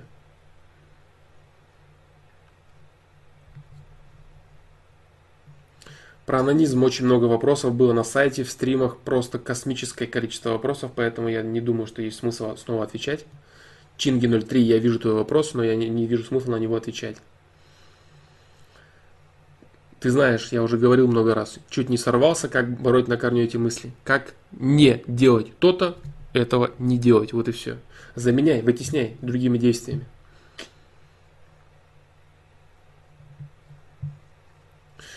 Саня, здорово, ты советовал фильм «Страсти Дон Жуана». Так почему он смотрел порнуху, если у него были девки? Потому что порнуха ломает мозг. Порнуха ломает мозг, и человек начинает воспринимать секс не таким, какой он был. Не, такой, не таким, какой он есть на самом деле. Вот. И почему он был агрессивным, как он ездил за рулем, как он взаимодействовал с другими женщинами, как он от секса хотел получить только то, что он видел в порнухах. Вот. У него был, была сломана башня. И почему он продолжал ее смотреть, эту порнуху? Потому что он не получал в реальном сексе того, чего видел в порнухе. А как он изменил свое понимание, как у него изменилась голова, когда у него был нормальный секс с полным осознанием, простой и примитивный секс, с полным осознанием, как он успокоился, как он вел машину после этого секса. То есть как у него встала на место голова. Вот о чем суть, понимаешь? То есть порнуха, она ломает голову человека и ломает восприятие партнера, ломает восприятие даже того же секса. Все совсем не так, как оно есть на самом деле. Поэтому это очень вредно. Он смотрел порнуху именно потому, что у него была поломана башня. У него была поломана голова, и он... И он э, не получал удовлетворения от контакта с реальным человеком. Вот и все. Потому что его порнография ввела в заблуждение.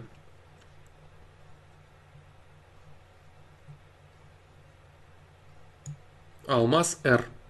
Если познакомился с девушкой, представляешь, как ты с ней в голове, но потом отказывается встретиться, и происходит неоправданное ожидание, и чувствуешь себя плохо. Как быть с собой на первом этапе?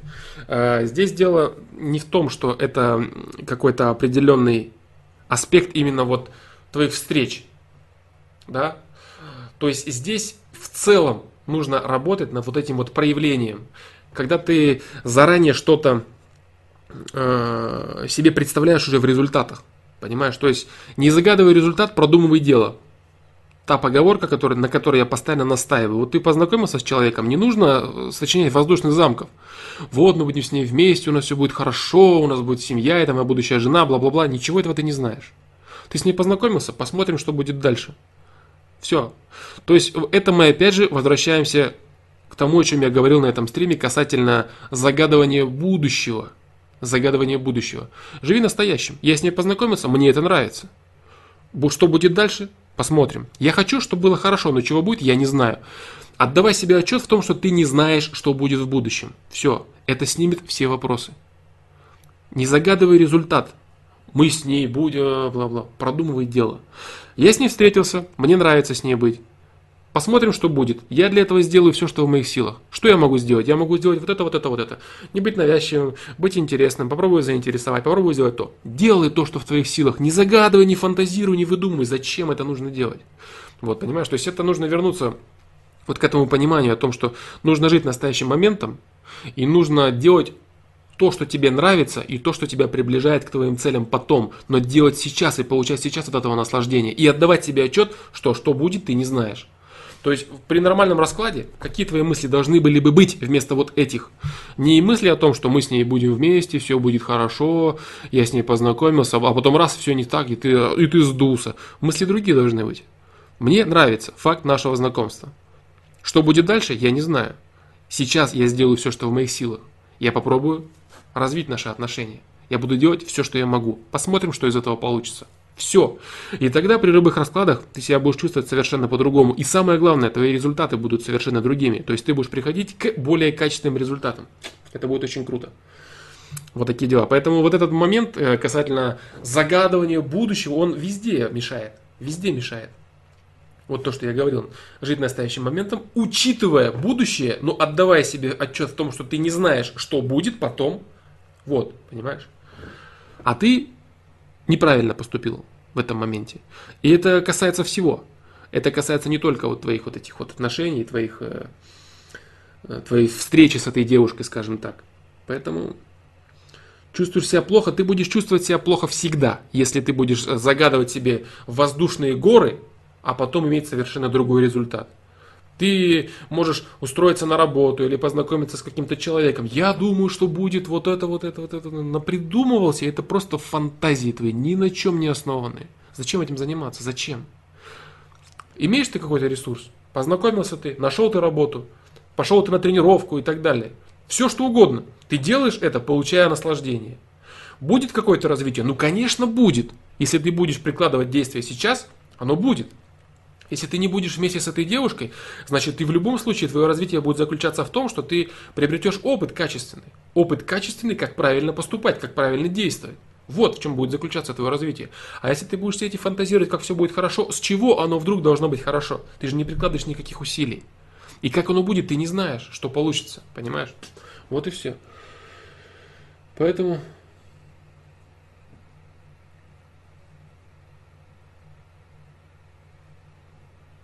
Поэтому такие дела.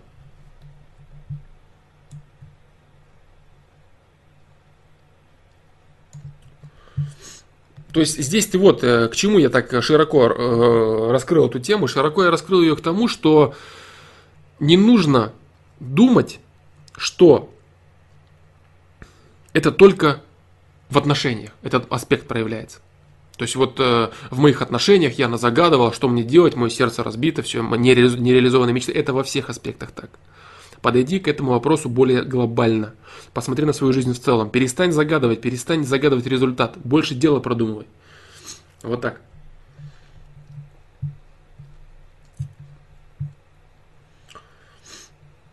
Что думаешь о проекте Дом 2? Я говорил об этом Леся Хай. Я говорил об этом на своем сайте. А, люди хавают. Это востребованный людьми проект. Они его смотрят.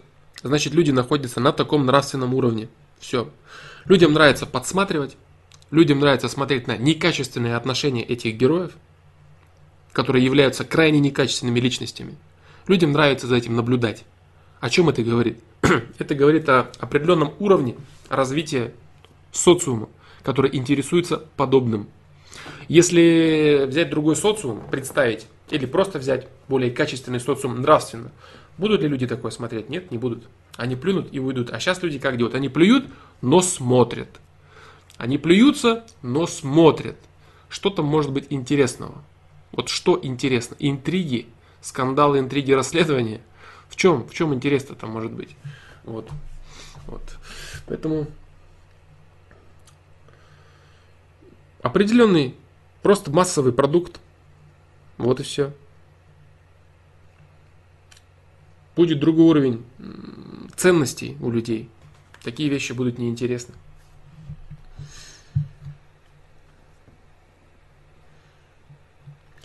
Флом, ты как думаешь, до какого возраста девушкам нравятся, так сказать, плохие парни? До возраста, когда они э, начинают осознавать себя матерями потомства, когда они понимают, что...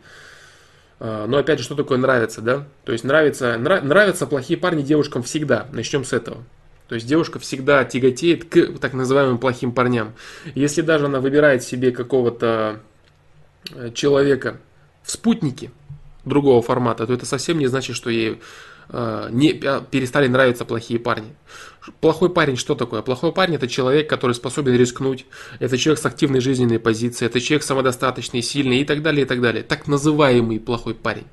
Вот, то есть это самостоятельная личность, сильная личность, вот, готовая к определенным, э, к переменам ситуации. Это не скучный какой-то унылый, правильный человек, от которого воротит. Если даже женщина начинает склоняться к выбору такого человека, то это лишь потому, что такой человек является более выгодным. Выгодным с точки зрения партнера по жизни, потому что это человек, который более надежный. Но говорить о том, что женщине перестают нравиться ну, плохие парни, э, не приходится. Вот, она перестает делать выбор имеется в виду там э, жениться, э, замуж точнее выйти, не жениться, замуж выйти она не, не захочет за плохого парня, если у нее есть определенный опыт в этом деле. Вот. Но в целом, конечно, она будет тяготеть всегда к мужчине сильному, к мужчине самостоятельному, к мужчине самодостаточному, к мужчине, который знает себе цену. Вот и все. Никогда женщина не... Никогда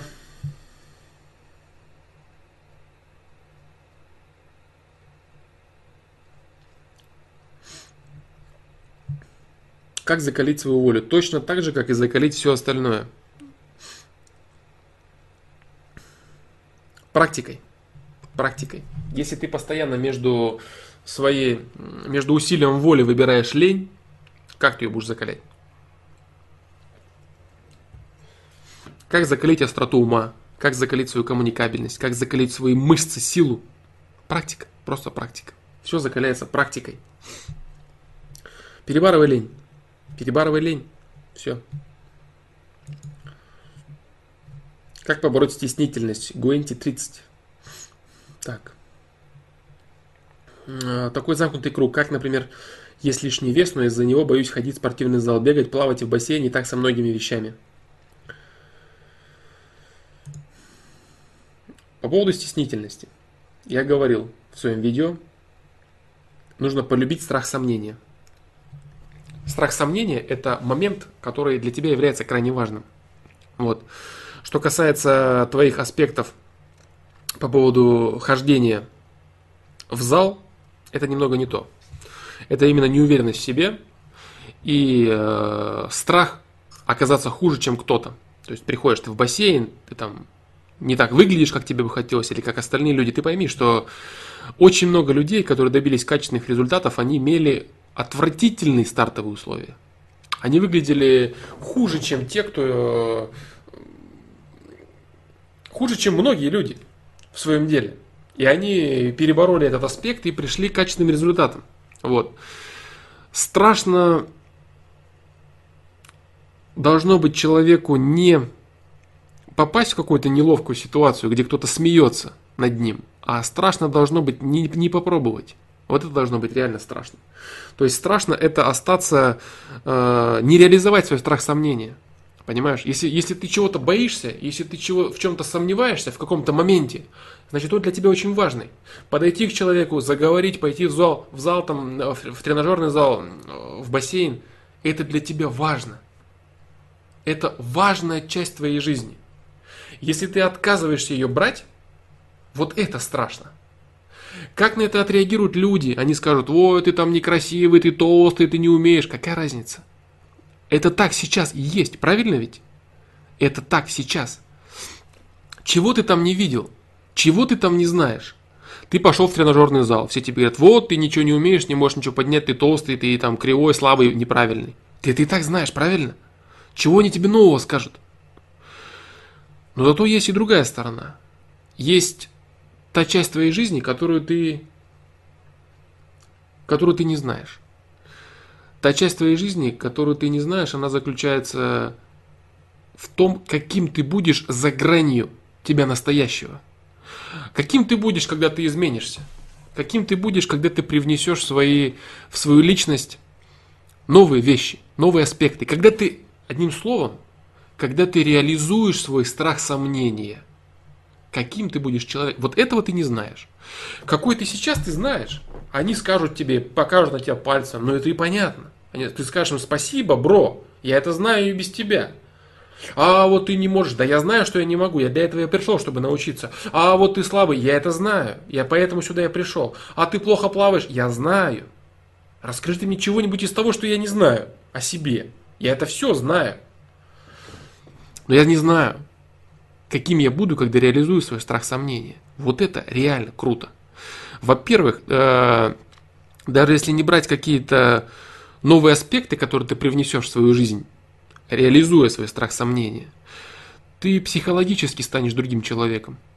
Вот это вот наслаждение, когда ты, находясь в страхе сомнения, реализуешь это, как, допустим, ты хочешь подойти и познакомиться с какой-то девушке, но очень сильно боишься и переживаешь, а потом делаешь это, ты чувствуешь себя совершенно по-другому. На чем основан так называемый пикап? Это как некий наркотик, понимаешь? Только это искусственный наркотик. Это наркотик, которым человека заставляют только им и интересоваться. Я познакомился, я познакомился, я познакомился, я... То есть и постоянно он на этом я познакомился, я добился, я развел. Вот, здесь есть именно фишка огромного удовлетворения своей личностью. Как на гормональном фоне, так и на восприятии самого себя. Это некий новый этап, когда ты реализуешь свой страх сомнения, и ты приходишь к пониманию того, что ты можешь больше, чем ты думал сам о себе. Это очень крутой момент. Очень крутой момент, который стоит того, чтобы попробовать. Прям однозначно стоит. Вот. Ты просто задай себе вопрос. Я прихожу в спортивный зал, и все мне говорят, и тыкают на меня пальцем, ха-ха-ха, ты слабак. Чего я не знал? Что они мне сказали из того, что я не знал? Не, ну вот они же мне сказали, а так они... Они, они что, тебя так не видят? Они тебя не видят на улице. Они тебя не увидят на пляже. Ты будешь проходить со своей девушкой, они тебя не увидят, что ли? Или девушка, с которой ты познакомишься, она тебя не увидит, тебе придется перед ней раздеться. Понимаешь? Ты все равно вынужден будешь показать все этим людям. И ты все равно вынужден выслушивать будешь все это. Так ты это сейчас все знаешь и так сам. Есть ли смысл это продолжать скрывать от людей? Или можно прийти и сказать, да, спасибо, ты страшный, ты беспонтовый. Спасибо, дружище, я это знаю. Расскажи мне того, чего я не знаю о себе. А ты не можешь, ты. Да я это все знаю. Спасибо тебе, дружище, тоже спасибо. Расскажи мне чего-нибудь, чего я о себе не знаю. Посмотрим, что будет из меня, когда я реализую все свои страхи и сомнения. Вот тогда посмотрим, что из меня получится. А все ваше дерьмо, которое вы на меня льете, я и так знаю. Спасибо вам за него, но я ничего нового не узнал. Вот и все. Такие дела. Это очень важный момент, очень важный. Я сказал о нем э, в своем видео про стеснительность, и сейчас я повторил. Но это очень крутая вещь, которую, если человек, вот он, вот, опять же, если вернуться в э, предыдущие вопросы касательно, как до автоматизма довести, так вот здесь тебе тоже нужно будет довести до автоматизма этот аспект.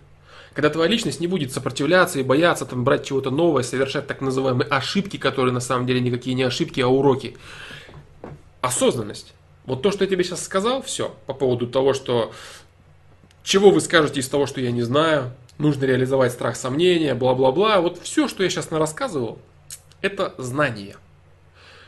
Что с ними произойдет в твоей голове, зависит только от тебя.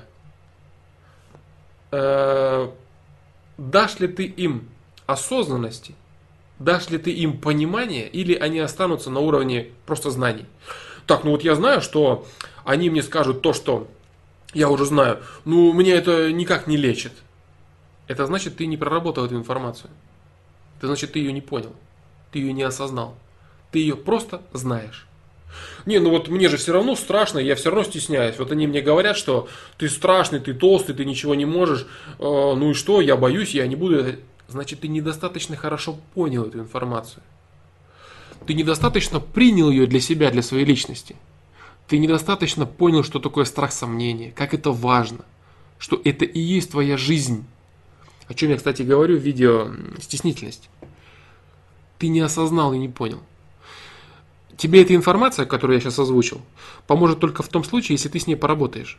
Если ты сейчас услышал и сразу пытаешься отнек, от, от, отнекиваться от нее. Не, ну это все понятно, это я все слышал, это мне, мне это не помогает, мне страшно, я стесняюсь, мне все равно, я не... Я, я, я. Значит, ты отказываешься осознавать. Значит, ты отказываешься прикладывать 50% оставшихся действий, которые от тебя зависят. Я дал 50%, которые от меня зависят. Я дал тебе понимание, знание. Не понимание, знание. И часть понимания пытаюсь дать сейчас. Объясняй, как можно более глубоко в это внедриться. Остальное зависит от тебя. Если ты возьмешь это, более глубоко поймешь, примешь и начнешь осознавать, тогда у тебя не будет проблем. Ты поймешь, так, да, мне страшно, для меня это важно, поэтому мне страшно. Все в порядке, все нормально. Они будут меня ложать, ну ничего нового они мне не скажут. Я это прекрасно знаю. Я буду пробовать. И посмотрим, что из этого выйдет. Я сделаю все, что в моих силах, и посмотрю, что из этого получится. Одна из фраз, одна, одно из полезных приложений из последнего видео. Я сделаю все, что в моих силах сегодня, и посмотрю, что из этого выйдет. Все. Посмотрю, что из этого выйдет. Там нет такого. Я сделаю все, что в моих силах, и обязательно приду к успеху. Как... Я не знаю, к чему я приду. Я не знаю, что получится. Я не знаю этого. Но я сделаю все, что в моих силах.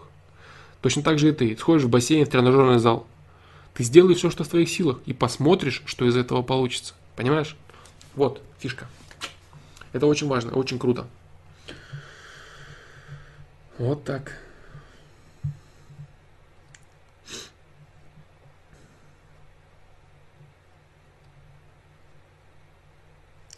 В одном из ФПЛов ты упомянул о законе сохранения информации. Что это за закон? Э, пока я не буду о нем говорить, потому что для того, чтобы сказать больше, чем я о нем упомянул в одном из ФПЛов, мне нужно затронуть много разных тем. Я пока не буду эти вещи говорить и озвучивать. Да, но суть заключается именно в том, что я там сказал. Больше мне сказать пока, к сожалению, нечего. Green, э, Green 3. Привет, Александр. Спасибо большое за полезную информацию, которую ты делишься на своем сайте. У меня наболел вопрос. Я из Украины, и многие люди из моего окружения сошли с ума после Майдана. Ненавидят Путина, страдают русофобией и прочей фигней. В том числе кое-кто из моих близких друзей. Почти никто из них до сих пор не протрезвел. Как дальше взаимодействовать с такими людьми и стоит ли? Стоит ли вообще? Ведь если они настолько внушаемы, то и дальше будут нести всякую хрень. Понимаешь, здесь дело в чем? Я говорил об этом на прошлом стриме людей, людям внушили, это очень простая мысль. Очень простая мысль, которая вот просто хавается массами, вот прям на ура. И ей с помощью ней манипулируют, с помощью нее манипулируют всегда людьми. Всегда. Им приходят и говорят, ты хороший парень, а виноват во всех твоих бедах вот он. И все, понимаешь? Эта мысль работает всегда. Любые идеологи и пропагандисты, они ее используют вот просто вот э, по щелчку пальцев она залетает в любые мозги. Человек инстинктивно отказывается нести ответственность за свою жизнь. И если человеку приходят и говорят, ты живешь в болоте, в котором ты живешь, потому что Путин плохой, он с радостью схавает эту мысль. Вот просто с удовольствием. А, как-то Протрезвлять таких людей бесполезно. Ты ничего не сможешь им доказать. Они тебе скажут лишь то, что ты чего-то не понимаешь. Потому что эта мысль крайне комфортна для них. Крайне комфортна. Им гораздо лучше думать, что кто-то не прав в их жизни, чем, они, чем не правы они сами. Чем э, рассказ про то, что Украина на самом деле уже независима 20 лет без Советского Союза и чего там Путин виноват в их жизни. О чем речь вообще? Какой Путин виноват в их жизни? Россия поставляет им газ. Все. Какой Путин виноват? Они строят свою страну уже 20 лет. Их родители строили, их правительство строит, которое уже сколько президентов сменилось, которые только и обещают всякую чушь. Вот. Нужна была идея, которая обозначит, что есть виноватый в вашей жизни. Его нашли. Это Россия, э, конкретно Путин. Все, люди с удовольствием схавали это. Это проблема. То есть э, для того, чтобы человек, как ты говоришь, протрезвел, он должен принять мысль, что он сам ответственен за свою жизнь. Как только люди эту мысль примут, как только они ее поймут, они сразу протрезвеют сами. Но это определенный уровень осознанности должен быть у человека. Внушать это бесполезно. Как я говорю всегда, что осознанность человеку не привить. Осознанность должна человека появиться сама. Это определенный качественный уровень личности. Как только человек поймет, что так, на самом деле мы были вместе всегда. Сейчас то, что происходит на нашей территории, зависит от нас, от нашего руководства. Какой Путин? Был один олигарх, стал другой олигарх. Был Янукович со своей бандой, теперь Порошенко со, со своей или с той же самой. Какая разница? Эти люди правят нами. Какой Путин? О чем речь вообще здесь идет? Вот и все. То есть здесь, если человек э, наконец-то осознает вообще, что происходит, кто виноват на самом деле, то каждый человек всегда приходит к одному и тому же ответу. Виноват в своей жизни – я. Виноват в своих результатах – я. У всех у нас общий Путин или даже на Украине общий Порошенко, но результаты у всех разные. Потому что виноват в своей жизни только я. Все. Вот. Для этого нужен определенный качественный уровень осознанности. Люди, которые Э, являются, скажем, мягко скажем, не совсем качественными в понимании, вообще в осознании своей жизни, они, конечно, всегда будут э, хвататься за любой бред, который рассказывает им, что они великие, а но им мешает тот-то. Если придет какой-то человек и скажет им, вы все, скажет им то, что они не хотят слышать. То, что я говорил до этого, как становятся, как э, становятся популярными, как становятся успешными, не ущемляют самооценку человека. Если на Майдане выйдет человек и скажет, вы все стадо баранов, вы все хотите ничего не делать и иметь лучшей жизни. Вы ни к чему не стремитесь, ничего не знаете, ничего не умеете. За 20 лет вы развалили свою страну. Вот и все. Вы тупое стадо баранов, поэтому живете так, как заслуживаете. Что будет с этим человеком? Его освистают, его выгонят, его побьют. Но ведь это правда. Это факт. Эта правда никому не нужна. Никого она не интересует. Вот и все. Поэтому им говорят то, что вы хорошие, замечательные, сильные, но вам мешает Путин. Эта фраза очень комфортная для самообмана. Можно, благодаря этой фразе можно жить в болоте, можно жить в дерьме и радоваться жизни. Я хороший, я сильный, я правильный, если бы вот мне не мешали, я... Эта фраза очень хороший самообман. Очень крутой самообман. А о самообманах я говорил вот недавно в видео как бороться с самообманами, как э, понять, что то или иное самообман. Вот так.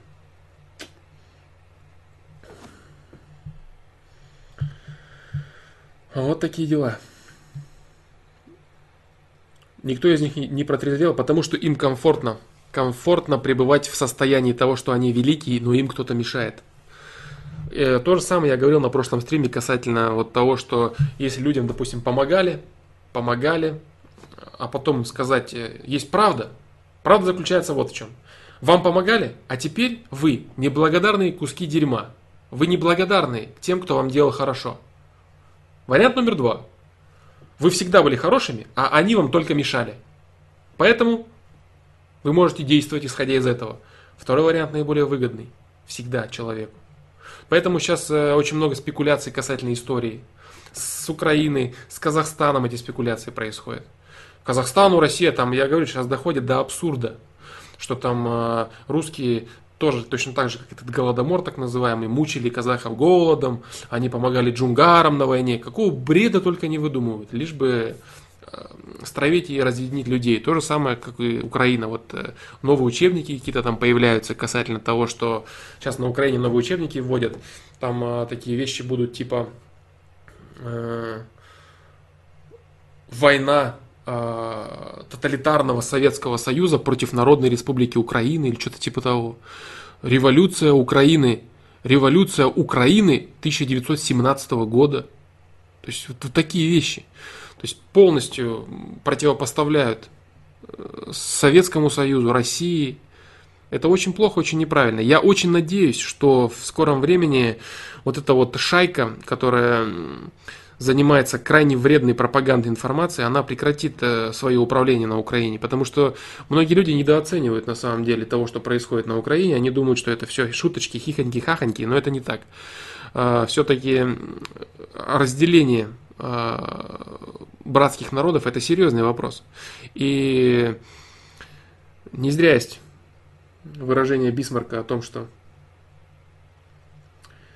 нужно отделить Россию, Украину от России, а дальше дело времени. Э, дело времени, со, со временем это будет усугубляться. Очень серьезно будет усугубляться, и это будет сказываться крайне негативно. Это очень плохо то, что происходит. И нужно, я думаю, что, ну я так думаю, я не знаю, что, что будет, конечно, на самом деле. Нужно какие-то кардинальные действия предпринимать по этому поводу, чтобы не, не запускать, чтобы люди сейчас увидели, конечно, да, то есть нужно обличить, если начать раньше как-то вмешиваться, или люди там начнут новых политиков поддерживать каких-то, или еще что-то, э, они не поймут, кто такие эти люди, которые навязывают новую идеологию. Люди должны разочароваться в них сами. Они должны разочароваться в таких патриотах и в таких героях, как Савченко, в таких управленцах, э, борющихся за людей, как Порошенко, в таких э, великих патриотах и украинцах, как Саакашвили, ну и прочий бред. Вот, они должны все это увидеть и просто сами понять, что вообще происходит. Что их снова обманули, что на самом деле все совсем не так и так далее, и так далее. Тогда люди сами сметут эту так называемую власть. Вот так. И тогда уже они захотят, наверное, снова понять, что такое на самом деле Россия. Вот так. А сейчас вместо этого, сейчас вот э, недавно была эта э, провокация на территории Крыма. Там э, поймали, ФСБшники поймали этих с Министерства обороны Украины, причем это не, не байка, это факты все уже тоже. Ну куда это, куда это годится? Вместо того, чтобы какие-то переговоры вести там в формате нормандской, в нормандском формате, Порошенко пытается гадить как-то по-мелкому. Ну глупости это все. Вот такие дела. Поэтому, что касается людей, именно которых надо как бы отрезвлять. Бесполезно это, это бесполезно. Люди хотят в это верить. Они хотят верить в то, что они живут плохо, потому что Путин виноват. Они хотят, это, эта мысль им комфортно.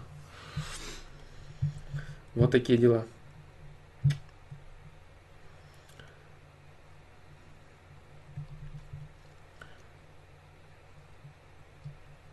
На всякую хрень, да, они будут. Так, почти никого из них не так. Как дальше взаимодействовать с такими людьми и стоит ли? Взаимодействуй. Взаимодействуй, если между вами есть какие-то интересы, если между вами есть какие-то интересы, которые не касаются мировоззренческих аспектов. Допустим, вы вместе ходите в тренажерный зал, вы играете в компьютерные игры, вы интересуетесь наукой или какой-то отдельной э, прикладной частью, там, каким-то там, не знаю, там, физикой, химией, литературой тебя интересует, или там вы вместе в Pokemon Go играете, ну, все что угодно, грубо говоря. Вот. Не касайтесь мировоззрения. Именно на политические аспекты. Стоит ли взаимодействовать? Э, если у вас есть какие-то общие интересы, стоит взаимодействовать. Может быть, ты будешь капать со временем. Понимаешь? Может быть, ты будешь капать со временем, рассказывая про то, что мировоззрение человека вот так вот все-таки может быть. Вообще-то человек сам ответственен за свою судьбу. Между делом, понимаешь? Капать, капать, капать, капать. Не то, что... Так, подожди, я хочу тебе сказать вот что. Путин не виноват в твоей жизни. Вот это, конечно, будет бредом. Вот э, прямые вот такие нападки, это будет бесполезно. Вот. Э, поэтому аккуратно. Как-то аккуратно можно пробовать, а прямо рассказывать о том, что все его мировоззрение это неправда, и все его самообманы это самообманы, нельзя. Обличать бесполезно, человек не захочет в это верить. Взаимодействуй, пытайся капать, но прямо не воюй, ничего, ничего не выиграешь. Алекс Панарин, я вижу твой вопрос. Хорошо, если я зайду, дойду до него на вопросах э, Ютуба, я учту этот момент.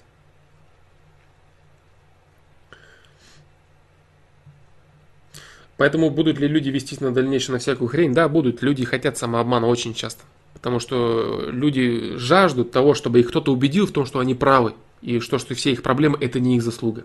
Они хотят этого всегда.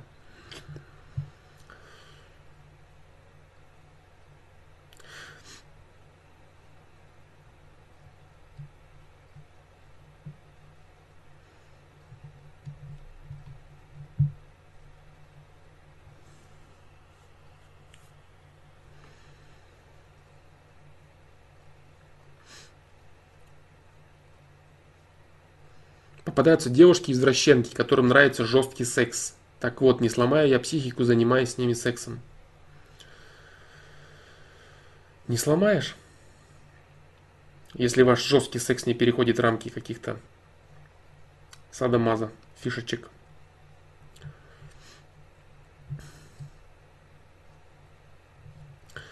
Когда ты говоришь более качественное благо, ты допускаешь ошибку. Как ты определяешь качество? Затраченные усилия, но удовольствие часто не соответствует затраченной работе. Качественное благо, я говорил об этом, ты задавал тот же самый вопрос, Егор Алексеев. Ты задавал тот же самый вопрос параллельно на прошлом стриме. Я вот специально не буду тебе на него отвечать, чтобы ты пересмотрел то, что я отвечал. Я говорил именно об этом. Что качественное благо это не то, что ты подразумеваешь и так далее, и так далее. Пересмотри, если тебе это интересно. Я не допускаю ошибки. Человек имеет более качественное благо в перспективе, чем благо, доступное сейчас. Я именно на этот вопрос тебе и ответил.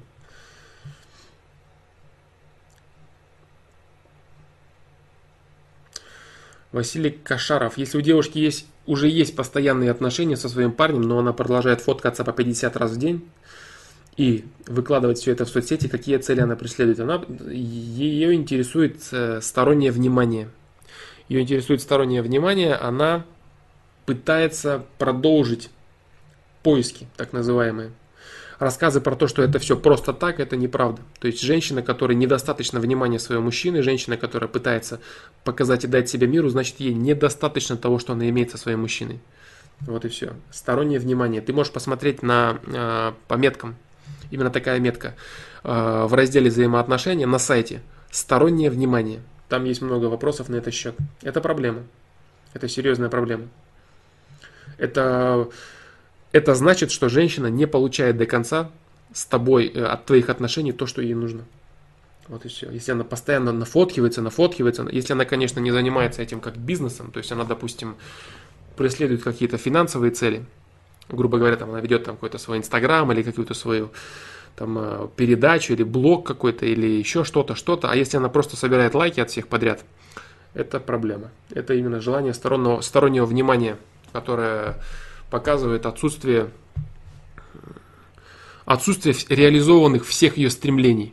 Вот так. То есть у нее есть какие-то определенные желания, которые она не реализовала посредством отношений с тобой. Ей требуется большее количество внимания, чем ты можешь ей дать. Это плохо.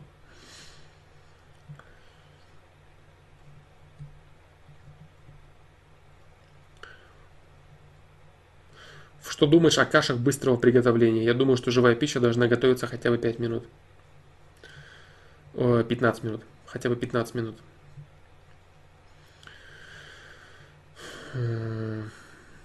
Ты знаешь, вот на удивление, я не думал об этом вопросе. Я не думал. Я, пожалуй, я поддержу то, что ты говоришь. Пожалуй, я поддержу то, что ты говоришь, но на самом деле некоторые каши на воде, допустим, они быстрее готовятся. А, ничего пока, знаешь, я не отвечу тебе. Ничего тебе не отвечу, но живая пища должна готовиться хотя бы 15 минут.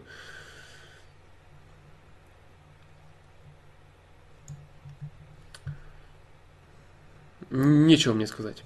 Наверное, я ничего не буду отвечать.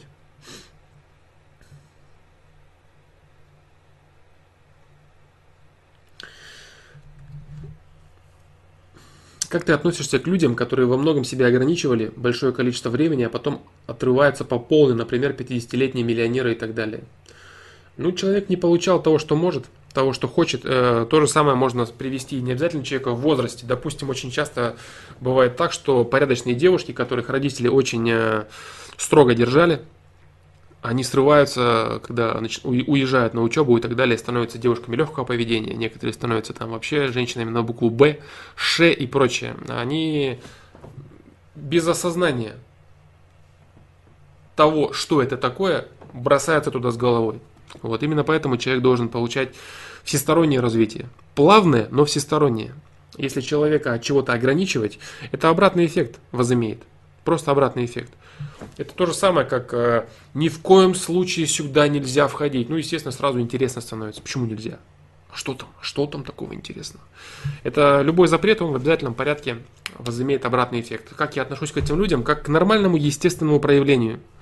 Человек голоден, до того, что ему запрещают. Ему запрещают, он к этому рвется, он хочет и так далее. Здесь э, говорить о том, что это 50-летний миллионер, наверное, не совсем уместно, потому что это относится ко всем людям. Вот. Точно так же человек э,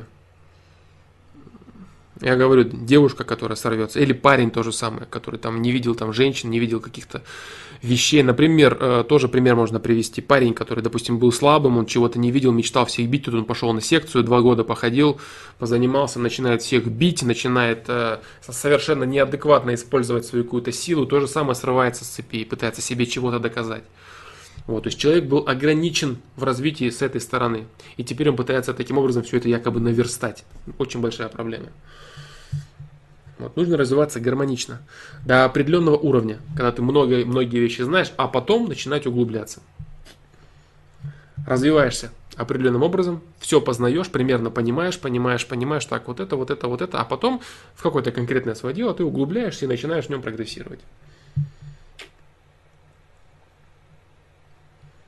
Почему женская измена хуже мужской? Потому что женщина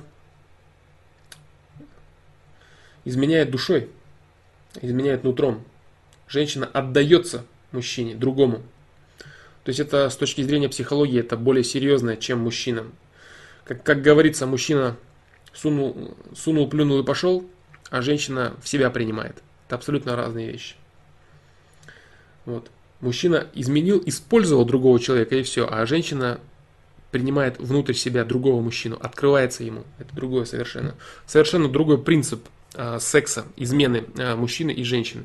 Я не оправдываю ни в коем случае мужскую измену, нет. Я говорю просто о том, что это э, другое. С точки зрения психологии, разумеется, и то, и другое предательство. Абсолютно так это и есть, и никак иначе. Вот. Но а, предательство женщины, оно гораздо более глубокое с точки зрения психологии, с точки зрения опасности привнести какие-то вещи, допустим, забеременеть на стороне и так далее, и так далее. Это все гораздо более серьезная вещь. Вот, поэтому я говорю, не оправдываю ни в коем случае мужскую измену, но женская измена это гораздо страшнее именно с точки зрения психологии, потому что женщина, она, почему я говорю душой? Ну, это имеется в виду нутром, скажем так, даже если это не какими-то тонкими вещами, потому что секс это, конечно, никакие тонкие вещи там не задействованы. Вот, это именно более глубокий подход к тому, чтобы разорвать доверительную и такую Э,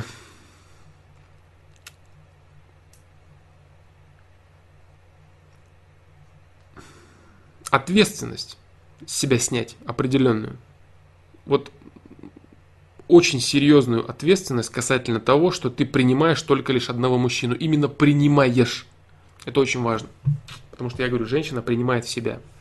Вот у женщины измена это более, более глубокая вещь более глубокое с точки зрения психологии восприятие партнера, которому, которого она пускает в себя. Это совсем не то же самое, что мужчина, который пользует другую женщину. Женщина не пользует мужчину, она впускает в себя. Это разные вещи абсолютно. Поэтому женская измена хуже мужской.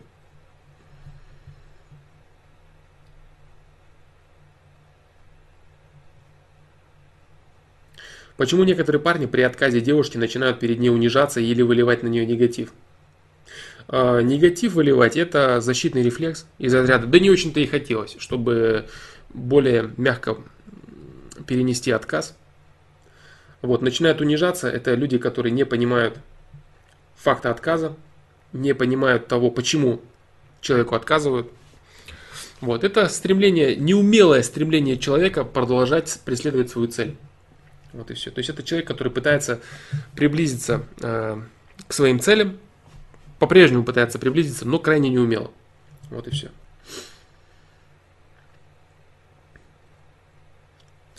Признаком, что я разобрался, может считаться внутреннее спокойствие. А, Расул Джаналиев, я как понял, это твой а, дополнительный вопрос к а, как жить настоящим моментом. Да.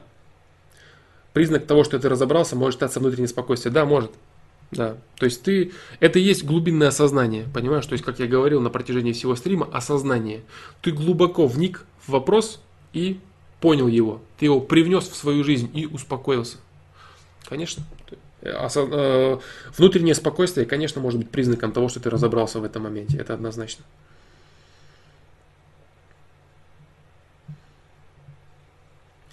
А, Валера Гагрин, по поводу твоего примера о системе, а, я много раз говорил на этот счет. Я сейчас не буду снова поднимать этот вопрос. Вот, я говорил о том, что для того, чтобы понять, что это такое, нужно э, углубляться в вопрос, что такое смерть для каждого конкретного человека. Я говорил на этот счет, я сейчас не буду на этот счет говорить снова. Я отвечал на это. Всякие, всякие всевозможные трагедии, теракты и прочее, прочее. Я отвечал на это все и на сайте, и в стримах. Для разных целей. Для какой цели и зачем. Для разных целей.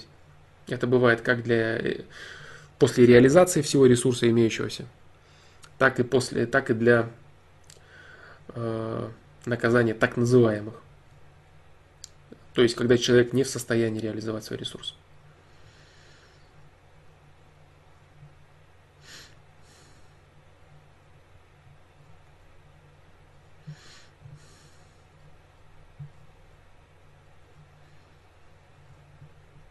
Так, Ричик, на твой вопрос касательно, когда ты пьяный, я отвечать не буду. Кобаль 700. Человеку своих ресурсов достаточно, чтобы быть счастливым. А как же всякие маргиналы, алкоголики, бездомные? Какие у них могут быть ресурсы и как им их реализовать? Так они же стали маргиналами, алкоголиками и прочими. Не с самого рождения. Это люди, которые пришли к определенным результатам своими выборами говорить о том, что как быть человеку, который профукал все свои ресурсы. Ну как быть? У него нет ресурсов, потому что он их упустил, он их не реализовал, у него ничего нет. Он был равен в возможности реализовать свои ресурсы, но он их не реализовал. Он эту возможность упустил. Вот и все.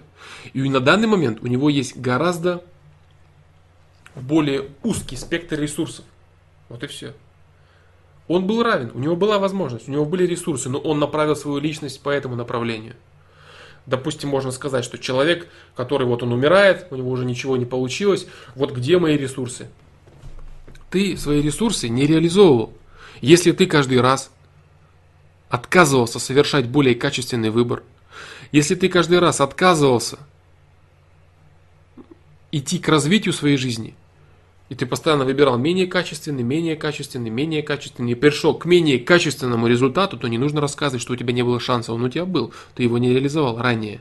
Сейчас ты, конечно, учитывая, что ты постоянно выбирал плохо, выбирал некачественно, ты имеешь некачественный результат. Но возможность и шанс реализовать, все, у тебя был. Ты им не воспользовался. Кто в этом виноват? Ты теперь не считаешь себя эзотериком? Нет, я себя не считаю теперь эзотериком, я себя считаю миропонимателем. Потому что слово эзотерика это некорректно и неправильно, и мне оно не нравится отныне. У Гнойного огромный шанс на победу. Возможно, я не спорю. Я высказал лишь свое мнение. Я высказал свое мнение. А, более того, почему я так считаю, еще Оксимирон не будет вызывать на... Оксимирон умный человек, который правильно продает себя. Он не будет вызывать человека, у которого есть шанс на его усмотрение его победить. Вот и все. Даже одно, один этот факт многого заслуживает. Оксимирон не хочет проигрывать, крайне не хочет. Он э, не будет батлиться с человеком, у которого есть серьезные шансы на победу он э, выставит его недостойным для и так далее. Ну, масса вариантов, что можно сделать, но только не осуществить схватку. Я говорю, я не настаиваю, я лишь предполагаю. Что касалось СТ, да, там были шансы серьезные. И очень долго этот батл не происходил.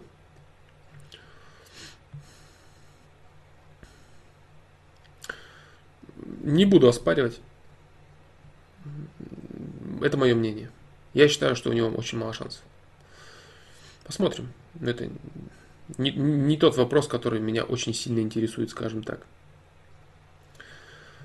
Сергей Крокодил. Саня, учусь в универе на электрика. Осталось два года. В специальности мало что понимаю. Не нравится, но понимаю. Понимание того, что это хоть какой-то шанс зарабатывать, заставляет не бросать. Что делать? Конечно, доучись. Не упускай. Вот как доводить дело до конца? Шарик надувать. Ты же дуешь его. Сколько ты надуваешь уже этот шарик? Так пусть он у тебя будет закончен. Добей дело. Додуй шарик. Додуй его. Доделай свою работу, доделай свое дело. Это очень важно. Или у тебя есть какие-то альтернативные вещи, альтернативные дела, которые ты можешь сделать? Нет, не нужно. Не нужно забрасывать то, что ты, э, то, во что ты уже вложил много сил, тем более без какой-то явной альтернативы. Для чего ты это будешь делать? Мало что понимаешь. Закончи, пусть будет. Заверши дело. Так можно все подряд бросать. Я не знаю, что из этого получится, мне это не нужно и так далее. Нет, это неправильно. Заверши в обязательном порядке. Void Void. Саня уже год на очень хорошей работе, платят больше среднего по городу, плюс постоянно развиваюсь и очень хвалят. Но в последнее время очень боюсь потерять ее шанс уехать, хотя и все делаю как надо. В чем дело? Не понял твой вопрос, дружище, к сожалению. Очень боюсь потерять ее шанс уехать.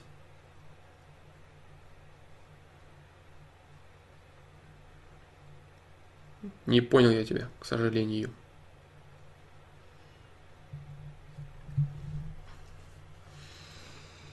Очень хорошей работе платят. Больше среднего по городу, плюс постоянно развиваюсь и очень хвалят. В чем тогда проблема? Шанс уехать? В смысле шанс? Шанс это нечто, чего ты желаешь. Понимаешь? Если ты шанс переехать или что, я не совсем могу понять. Не совсем понял твой вопрос.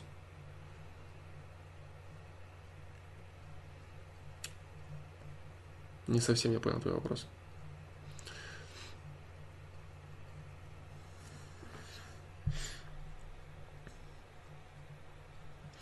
По поводу Рас Леонард, по поводу твоего вопроса относительно э, наказывает ли система за оскорбление соперников, я говорил на прошлом стриме, это немного не то. Это творчество людей, и очень часто они после всевозможных поединков, после того, как провели шоу, они жмут руки друг другу и прочее, и прочее. То есть они не, не, не испытывают реального негатива. Если человек испытывает реальный негатив на другого человека, настоящий истинно думает так, конечно же, это имеет последствия. Что такое гибкий человек? В чем это выражено? В поступках, мыслях, мировоззрении. Гибкий человек – это человек, умеющий подстраиваться под э, неожиданно появившиеся новые условия, те или иные, в том или ином выраженные. Это человек, который быстро умеет анализировать ситуацию и понимать, что для него лучше. Грубо говоря, это гибкость называется.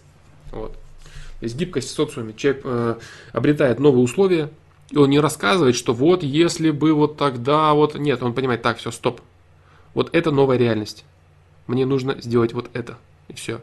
Гибкость в целом можно рассматривать еще гораздо более широкая, э, в широком аспекте. Например, э, гибкость человека может заключаться в том, что он может отступать от своих каких-то ценностей. То есть гибким человеком можно еще назвать в негативный, с негативным э, с негативным, с негативным оттенком.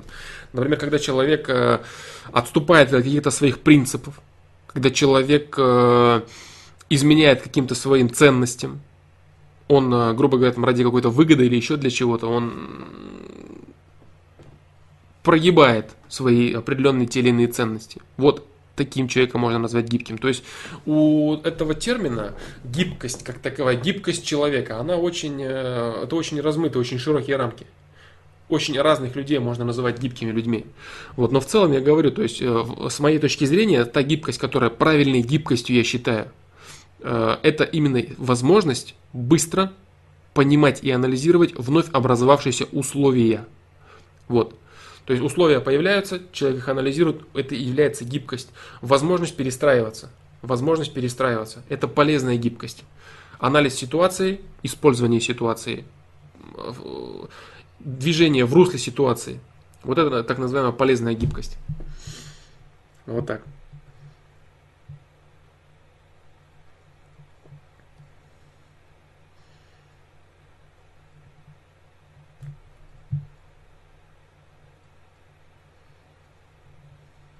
Некоторые люди усиленно занимаются самопожертвованием, будто супергерои. Почему так комплексы?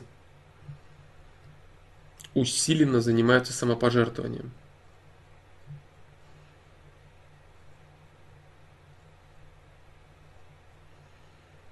Ну, я не знаю, может быть, некоторые люди усиленно занимаются самопожертвованием, потому что они что-то вычитали. То есть у них, допустим, есть установка того, что они чего-то сделают, и им чего-то за это будет дополнительное. Может быть, такое.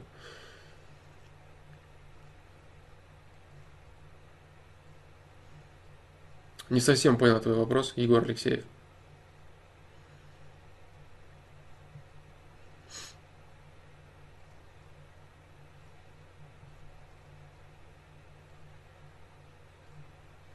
Макс Бозелев, а, я понял этот твой вопрос. Э, дополнение к твоему вопросу, скажем так. Да, а, к, к первому твоему вопросу касательно анонизма. Уже бросил, но не знаю, как действовать в долгосрочной перспективе. Вопрос был в этом. Да, то есть ты более точно вопрос задавай. Вот, в долгосрочной перспективе что именно? Что именно? Понимаешь, вот опять. Ты вроде дополнил свой вопрос, а чем ты его дополнил? Ты его дополнил тем, что ты ничего не сказал о самих ваших отношениях.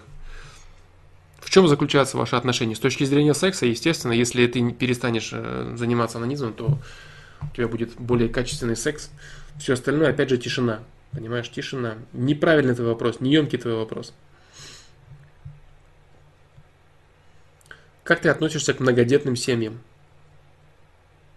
Не понял суть вопроса, опять же. Положительно отношусь. Не совсем понял. А, здесь есть, конечно, кое-какой аспект, который можно затронуть и развить, но я, это, я этого делать не буду. Там нужно будет касаться очень серьезной темы одной. Я этого делать не буду. Поэтому просто скажем, что я отношусь хорошо. Но этот вопрос я раскрывать пока не, не собираюсь. Вообще, что касается детей и прочего. Дмитрий Толстой. Как бросить курить? Э, есть видео на этот счет. Как бросить курить? Не курить. Вот, э, осознанность, осознанность. То есть, если ты посмотришь и послушаешь то, что я говорил на этом стриме, э, на этом, в этом выпуске, то ты поймешь, что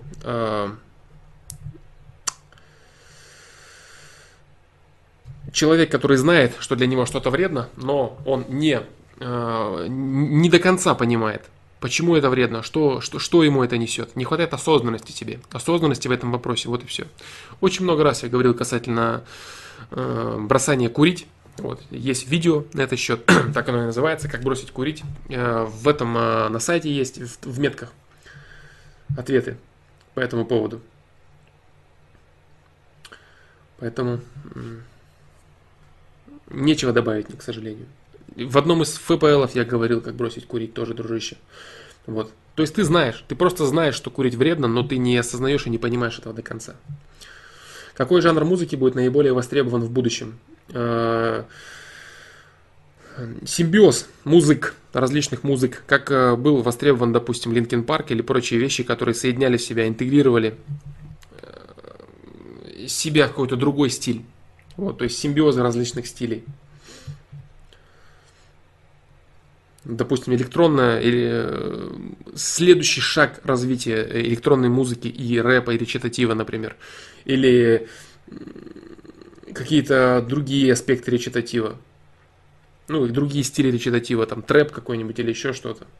То есть тот же там грайм, электронная музыка, там, именно соединение вещей. И в любом случае все, все крутится вокруг соединения трех вещей. Рэп, рок, электронная музыка. Соединение этих вещей.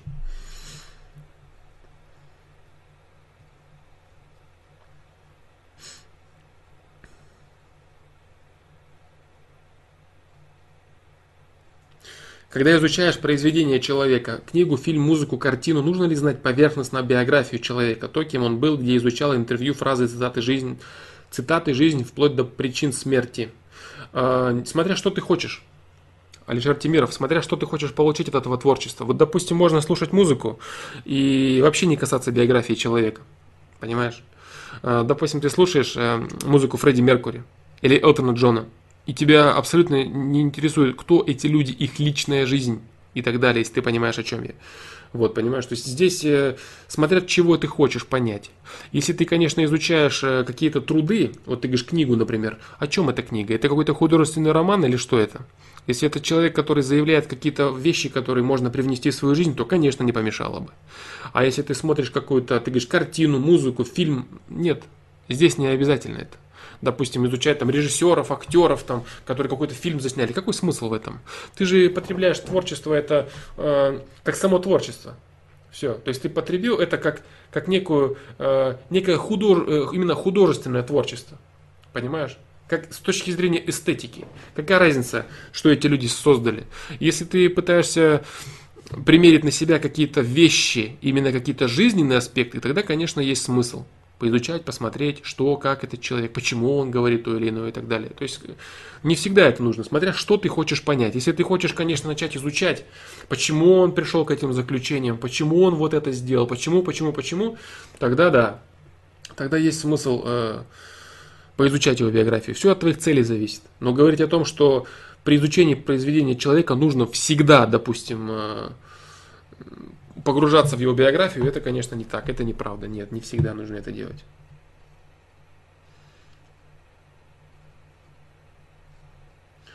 Как начать любить человека? Или есть люди в мире, с которыми тебе не по пути, и с которыми не по пути? С которыми тебе по пути, и с которыми тебе не по пути. Это вопрос судьбы системы? Нет. По пути, не по пути. Ты можешь любить даже того человека, с которым тебе не по пути. То есть ты можешь любить человека. Есть такое даже понятие и безответная любовь, и каких, как, каких только любвей не существует, понимаешь? Нет, здесь э, возможность и возможность человека любить, желание человека, желание человека сделать другого человека счастливым, желание человека дать часть себя другому человеку, понимаешь? И здесь не совсем все завязано на системе, по пути, не по пути и так далее. Что из этого получится? Вот это иногда завязано. А твоя возможность любить это немного не то. Нет. Любовь это именно отдача, желание отдавать, а, получение, возможность получать наслаждение и удовольствие от процесса отдачи другому человеку. Части себя, части своей жизни, части своих ценностей. Вот так. То есть это нет, эти вещи не связаны.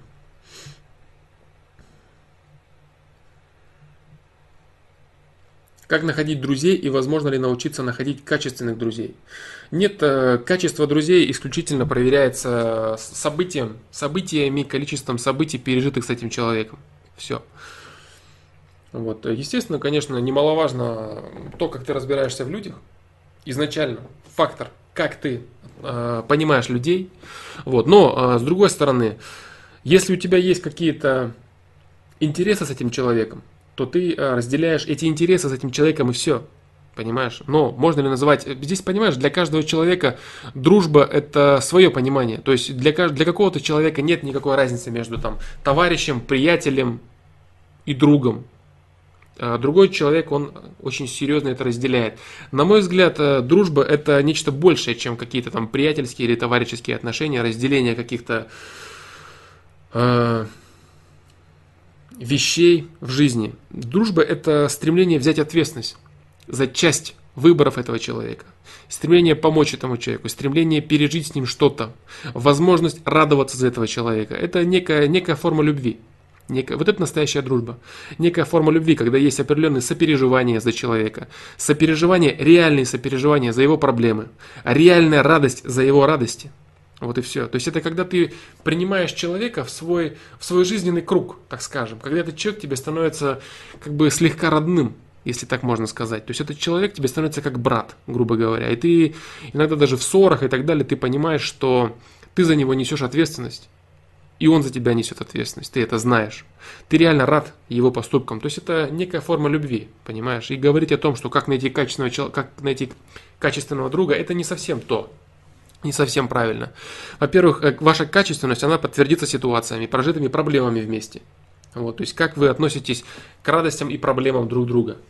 Вы поймете, ты поймешь, как ты на самом деле истинно относишься к этому человеку. Э, ты поймешь, как он к тебе относится, насколько он рад, реально ли он рад за тебя, реально ли он переживает за твои проблемы как все это вообще происходит, ваше взаимодействие, понимаешь? Ты поймешь, насколько это дорог тебе человек. Вот что такое качественный друг, а не то, что, там, допустим, вам весело и хорошо вместе. А, пить и гулять э, хоть с кем может быть весело, но это, это не дружба. Есть собутыльники, есть товарищи, а есть друзья. Это разные вещи. Вот как найти качественных, жизнь должна свести. Жизнь должна свести, и ты должен проявлять. Это построение, понимаешь? То есть э, построение дружбы, оно точно такое же, как и построение отношений между мужчиной и женщиной. Дружба, она не загорается сама по себе. Приятельские, товарищеские, да. Встретились, вам нравится общаться, или вы там собутыльники, или вы там вместе ходите на спорт и так далее. Но это не то, это немного не то. Вот, дружба, она все-таки создается, она закаляется, как и отношения. Понимаешь, это дистанция. Это дистанция, которая отмечена как количеством времени, так и количеством отмеренных событий. Время не обязательно, если происходит огромное количество событий ярких в вашей жизни. Допустим, вы, я не знаю, ну, грубо говоря, не дай бог, конечно, вы были на войне вместе. Вот, вы были на войне, вы сблизились, вы друг за друга там горой, спиной и так далее, и так далее. То есть вы там могли недоста... непродолжительное время находиться, но вы узнали друг друга лучше, чем люди друг, друг друга там за 10-20 лет узнают. Вот и все. То есть это количество именно пережитых событий и возможность э, переживать за другого человека. Не как за самого себя, но достаточно близко. Вот такие дела. Поэтому как найти, как находить друзей? Э, дружеские отношения формируются из приятельских, товарищеских отношений. Вот и все. Как находить, э, здесь будет правильнее сказать, как находить новые знакомства, как находить приятелей, как находить товарищей. Вот это правильно. Вопрос, когда люди говорят, как находить друзей, они не совсем понимают, что такое дружба вообще. Вот так. Вот такие дела. Поэтому дружба с возрастом часто переходит в выгодный обмен ресурсами. Да, конечно, то есть человек, он в любом случае жаждет отдавать, но и жаждет и получать. То есть люди, и вот есть видео, опять же, да, у меня мужская дружба, дружба или мужская дружба. Вот, там именно и речь идет за то, что человек, он э, отдает, ему нравится отдавать, ему нравится помогать, но он хочет и получать. Вот и все. То есть все-таки дружба, она э, бывает, Бывает, конечно, а, дружба, которая представляет из себя прям вот явную форму любви. Бывает такая дружба, но это, конечно, крайне редко, когда человек принимает на себя там некую ответственность и так далее. Вот здесь, конечно, все завязано на взаимовыгоде. На взаимовыгоде, при которой человеку комфортно, хорошо, или он, допустим, получает наслаждение от того, что помогает тебе в чем-то. Понимаешь, ты получаешь наслаждение, он получает наслаждение. Вот. У вас есть совместные интересы и прочее. То есть вот, вот это. Вот это и есть дружба во, во взрослом состоянии. Та самая взрослая дружба. Когда люди э, взаимопомогают друг другу. Когда им требуется поговорить с другим человеком, требуется поделиться радостью, поделиться там какими-то проблемами или просто помочь человеку получить от этого удовольствие. Э, взаимозависимость взаимозависимость от человеку, которому хочется либо дать что-то, либо получить что-то от него. Вот и все.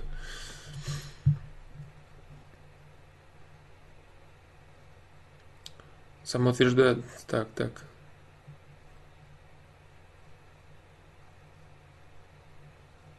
Делать деньги, способы приумножения и так далее. Это творчество.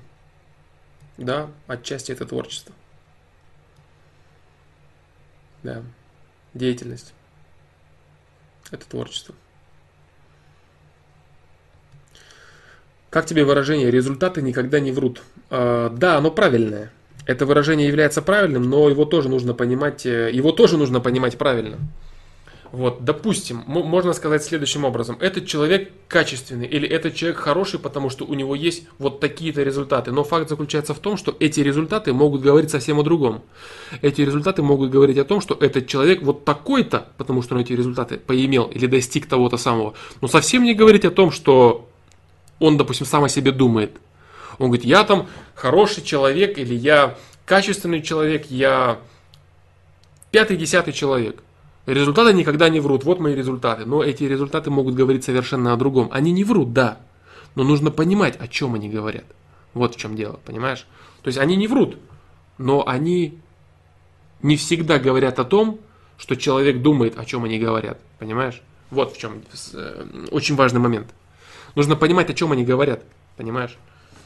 Но наличие результатов никогда не врет. Это правильно. Наличие результатов никогда не врет. Но о чем они говорят, нужно понимать. Допустим, а, человек там, грубо говоря, украл большое количество денег. И он говорит, я достойный человек. У меня есть много денег, мои результаты никогда не врут. Но это ведь явная подмена понятий, правильно? Потому что его результаты говорят совершенно о другом. Но они говорят о нем определенные вещи, но не о том, о чем он заявляет.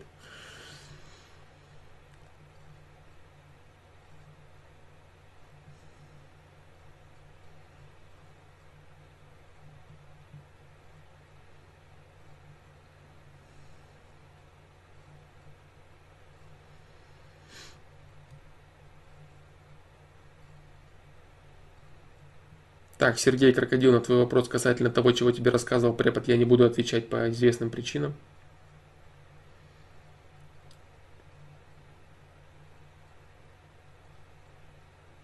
Так. Как выявить и поменять в себе вредоносные убеждения? А, сегодня я говорил о самообманах. В видео, последнем, крайнем видео, я говорил о работе с вирусными приложениями. Вот. Посмотри на себя, поанализируй себя. Вот и все. Найди в себе, если она есть, злость, самокопание, обиды, сожаление. Как выявить?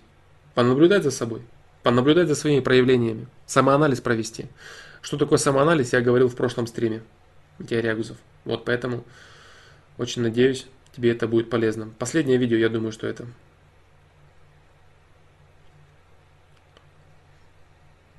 Валера Гагрин. Саня, как думаешь, почему система встретила нас, людей, которые тебя нашли с тобой? Нужно было, значит. Я же говорю, те, кто надо, найдут меня. И я найду тех, кто мне нужен. Люди приходят и уходят, даже на сайт. Я вижу, на сайт, на стримы, на, в комментариях к видео и так далее, и так далее. Вот, потому что я стараюсь не удерживать именно людей. То есть, создавая какой-то продукт, именно, быть может, там, какое-то веселье, там, еще чего-то, я даю, стараюсь давать инструменты. Инструменты. И это, конечно, чревато с точки зрения тем, что люди, получая инструменты, уходят, но это, в принципе, есть моя задача. Чревато имеется там, для какого-то развития, там, проекта там, и чего-то такого.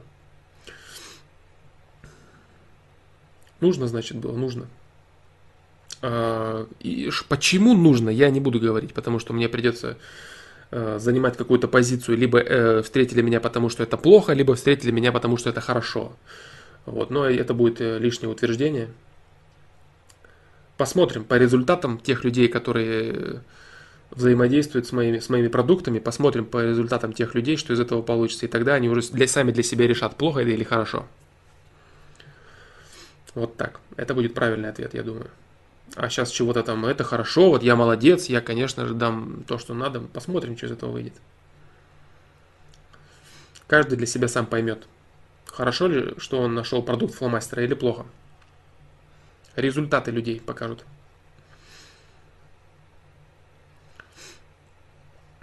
Да, много людей, которые пишут огромные благодарности за все эти э, года моей деятельности. Они говорят, что все замечательно, все хорошо. Ну, надеюсь, будет дальше таким образом все происходить дальше. Так. Дмитрий Иванов, фломастер, помоги решить. Поступаю в магистратуру после бакалавриата. Есть два варианта. Либо идти со, по схожей специальности за деньги, деньги родителей, либо на, не совсем схожую, но, но там я на бюджет. Просто если иду платно, то как бы зависим от родителей. Снова плюс эта платная специальность посложнее, а ее бюджет немного не по теме но зато бесплатно. Я не чувствую себя зависимым. А иди на ту, которая более правильная. Твое, твое чувство зависимости от родителей – это неправильное чувство. Вот. Посложнее иди. Иди на платную. И мое мнение таково. Э, деньги родителей, иди. Э, ты будешь чувствовать ответственность, конечно. Э, не нужно шарахаться, не нужно зависимости от родителей, вообще от своей семьи. Вот, тебя сейчас они ставят на ноги, и их задача, как родителей, заключается в том, чтобы сделать из тебя как можно более качественного человека, прежде чем они отпустят тебя в так называемое свободное плавание. И шарахаться от их э, помощи, рассказывать себе, что я как можно быстрее должен стать независимым, это неправильно. Если у тебя сейчас возможность э, стать более качественным специалистом, э, побыв какое-то время еще в зависимости от родителей, нужно это делать. Не шарахайся от этого. Вот, они, они тебя растили, и они живут, по сути дела, для того, чтобы помочь тебе максимально возможно. Если у тебя есть возможность э, получить более качественную специальность, э, магистратуру по направлению, более сложную, более, ну, более качественную, одним словом, сделай это. Вот. Рассказы самому себе о том, что я вот зависим от родителей, ничего страшного. Будешь больше к этому вопросу относиться более серьезно будешь понимать всю ответственность, которая на тебе лежит. Поэтому мое мнение э, таково, что тебе нужно пойти на платное. Вот так.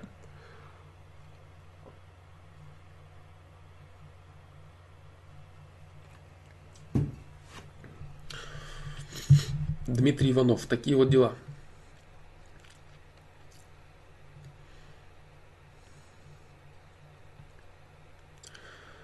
Дмитрий Толстой «Гоблина» смотришь? Давно уже не смотрел, я смотрел его пару выпусков.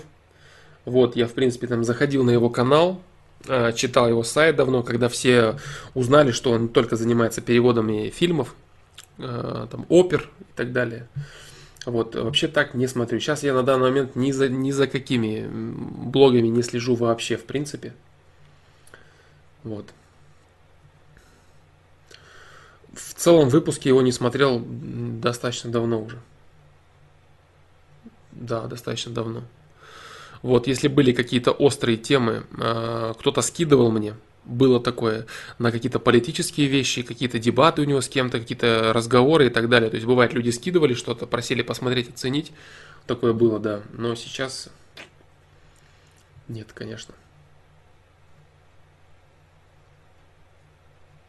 Отсутствие подготовки – это подготовка к провалу. Как относишься к высказыванию? Да, чем больше ты готов, тем меньше вероятность того, что тебе это потребуется. Конечно. А, правильно, правильно. Отсутствие подготовки – это подготовка к провалу. Все правильно.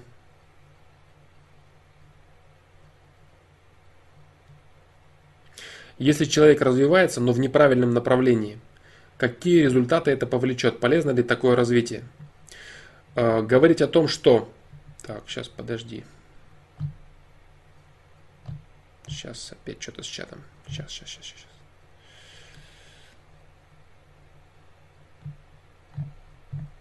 Так, вот. Угу. Здесь присутствует некий оксюморон. Развитие в ненужном направлении – это деградация. Вот. Полезно ли такое развитие вообще? Полезно совершение деятельности. Если человек развивается в, не, в ненужном направлении, человек таким образом поимеет опыт, он поимеет понимание, почему это направление является ненужным. Ведь правильно? Если человек разовьется до определенных своих результатов, поимеет негативные результаты и поймет, осознает, что он двигался в неправильном направлении, это даст ему огромный опыт и огромное понимание. Очень часто люди, которые достигали серьезных высот и результатов и вообще понимания в жизни, они поначалу двигались в неправильном направлении. Так полезно ли было для них двигаться в неправильном направлении, если они, поимев опыт, в итоге пришли к очень качественным результатам? Конечно, полезно, потому что они поимели опыт. Вот и все. Понимаешь? В любом случае, познание той или иной деятельности, развитие себя, самодисциплина своей работы, познание чего бы то ни было, дает тебе опыт, дает тебе развитие. Если ты двигаешься в неправильном направлении, но ты этого пока просто не знаешь, значит для тебя это просто опыт. Для тебя это просто опыт и возможность э, со временем оценить, что это было неправильно, и поэтому нужно делать правильно, и так далее, и так далее. В любом случае, опыт это уроки. Неправильное направление, развитие в неправильное направление, это значит постижение уроков. Вот и все. А полезно ли постигать уроки? Полезно ли знать, как неправильно? Очень полезно. Именно поэтому я говорю, очень большое количество людей, которые сначала занимались неправильным направлением, а потом пришли очень качественным результатам. Достаточно почитать огромное количество биографий людей, там так и написано. Вот сначала я делал то, это было неправильно, это бла-бла-бла. Почему он пришел к качественным результатам? Потому что он знает, у, у него есть опыт. Поэтому это полезно. Даже это полезно. Сергей Крокодил. Существуют ли предупреждающие знаки? Да, существуют. Если да, кто их нам дает? Дает их система, так называемая. Э, это твои, э, это твои же самые действия. Твои, это ответ на твои же самые действия. Вот и все. То есть не надо представлять, что есть кто-то, кто там шепчет, чего-то помогает. Ты делаешь, ты видишь, что может быть дальше из, из твоих действий. Все. Ты сам даешь и сам себе. Грубо говоря, ты сам, сам себе даешь ты подсказки. Сам себе ты даешь знаки. К примеру, должны были ехать в другой город, на поезд билетов не было, решили на машине, поехали на, за навигатором в магазин и попали в аварию. Все здоровы, но тем не менее тачку помяли. Затем узнаем, что в том городе наводнение. Что это? Ну да. Это возможность, э, это факт того, что... Это другой момент. Это не подсказки. Это не знаки. Это намеренное проведение. Понимаешь? Это другое, другая вещь. То есть то, что ты сейчас рассказал, это определенное проведение. Проведение – это факт того, что вы не заслужили попасть в этот город э, в те условия, которые там были. Вот и все. Когда я говорю, что человек имеет ровно, только, ровно то, что заслужил, значит вы не заслужили попасть то, что, поиметь то, что вы должны были поиметь в том городе, в котором наводнение. Вот так. Это не знаки предупреждающие. Это именно часть проведения. Знаки это немного другое. Знаки это когда ты имеешь право выбора. Когда ты видишь что-то и думаешь, что это может быть так, и нужно сделать вот так или так. Но у тебя есть возможность выбора, а здесь у тебя возможности выбора не было. Вы попали в аварию непосредственно, все, и точка. Билетов не было. В аварию попали. Это не знаки. Это проведение. Это другое. Что скажешь про астральные сны? Хочется попробовать, стоит ли? Э, что такое астральные сны, я не знаю. Наверное, здесь речь идет именно о осознанных сновидениях.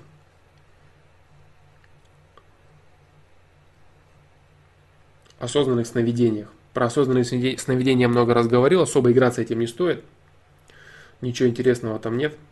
Но можно погрязнуть. Если ты, конечно, об этом говоришь, астральные сновидения. Я не знаю, очень много терминов существует разных. Может быть, ты об этом и говоришь, на самом деле, об осознанных сновидениях. Хочется попробовать, стоит ли. Ну, нет, не стоит. Вообще, в целом, все эти стремления уйти от реальной жизни, это все не стоит.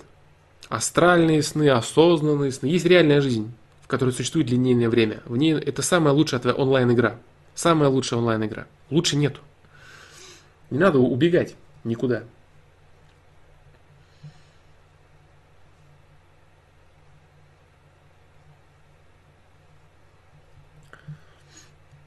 Так, э, опять про батл. Да, я, я понял, Александра Терещенко, я понял твое мнение, посмотрим. Я ни в коем случае там не вангую, да, не, не предугадываю. Мое мнение таково. Я высказал свое мнение, я не, не претендую на истину в последней инстанции, именно в этом вопросе. Вот я, конечно, в других вопросах тоже бывает завуалированно на нее не претендую, но тем не менее я считаю, что я полностью прав.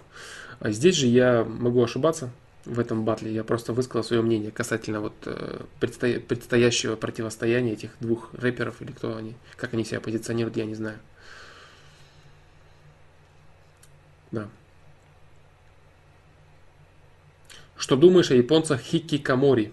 Я ничего не знаю о таких японцах. К сожалению. Наверное, к сожалению, а может быть и нет.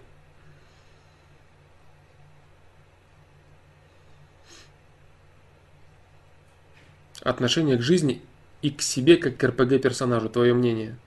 Но это, в принципе, отчасти правильное мнение. Вот. Но не нужно, конечно, слишком э, заниматься деперсонализацией, так называемой, понимаешь? Потому что если ты слишком часто и постоянно будешь смотреть на себя со стороны, это может быть проблемой для тебя. То есть э, этот момент должен быть очень контролируемый. Понимаешь? Э, да, то есть э, этот момент должен быть очень контролируемым. Постоянно чувствовать себя персонажем.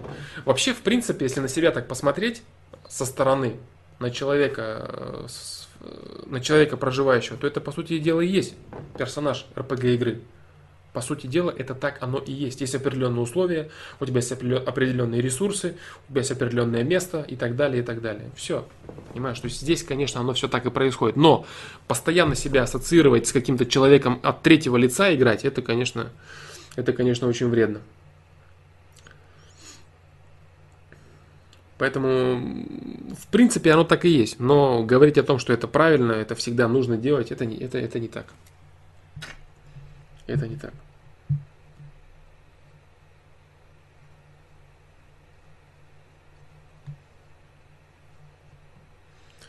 Всем привет, у меня вопрос. Как продолжить действовать в подавленном плохом настроении, если депрессивное настроение? Если депрессивное настроение делится на два аспекта.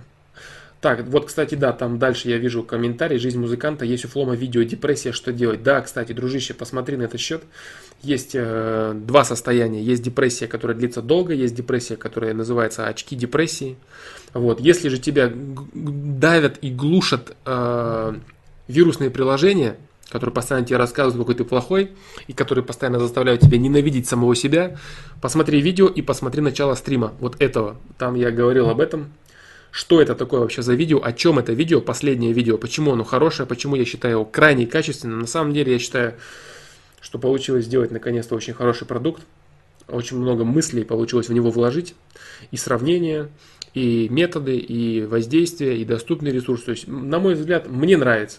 Все, наконец-то я смог сделать видео вот э, именно в таком формате, как видео про семейные отношения, чтобы это было динамичное видео, чтобы оно мне нравилось. Мне очень нравится это видео, и я считаю, что если его понять, то оно будет просто фундаментальнейшим в жизни каждого человека в плане способности построения своей личности и способности действовать. Поэтому, поэтому такие дела. Да, оно короткое, оно 7-минутное, оно не разжевывающее ничего. А разжевать и что-то более развить мысли я попытался в начале стрима касательно этого видео.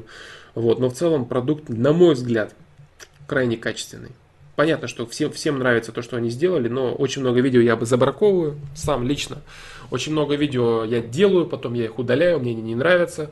Очень много видео там в зачаточном состоянии уже э, попадают под нож, зарезаются и выбрасываются. Некоторые видео на процессе уже финального монтажа выходят э, в корзину через Shift-Del. Вот, но это мне продукт понравился, реально понравился. И это мне нравится. Сам факт того, что мне это нравится, мне нравится.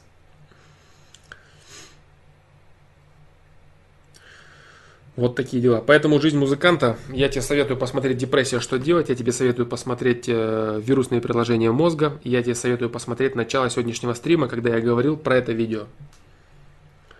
Вот такие дела. А может ли система на зло тебе за твои фантазии хорошим сделать противоположное?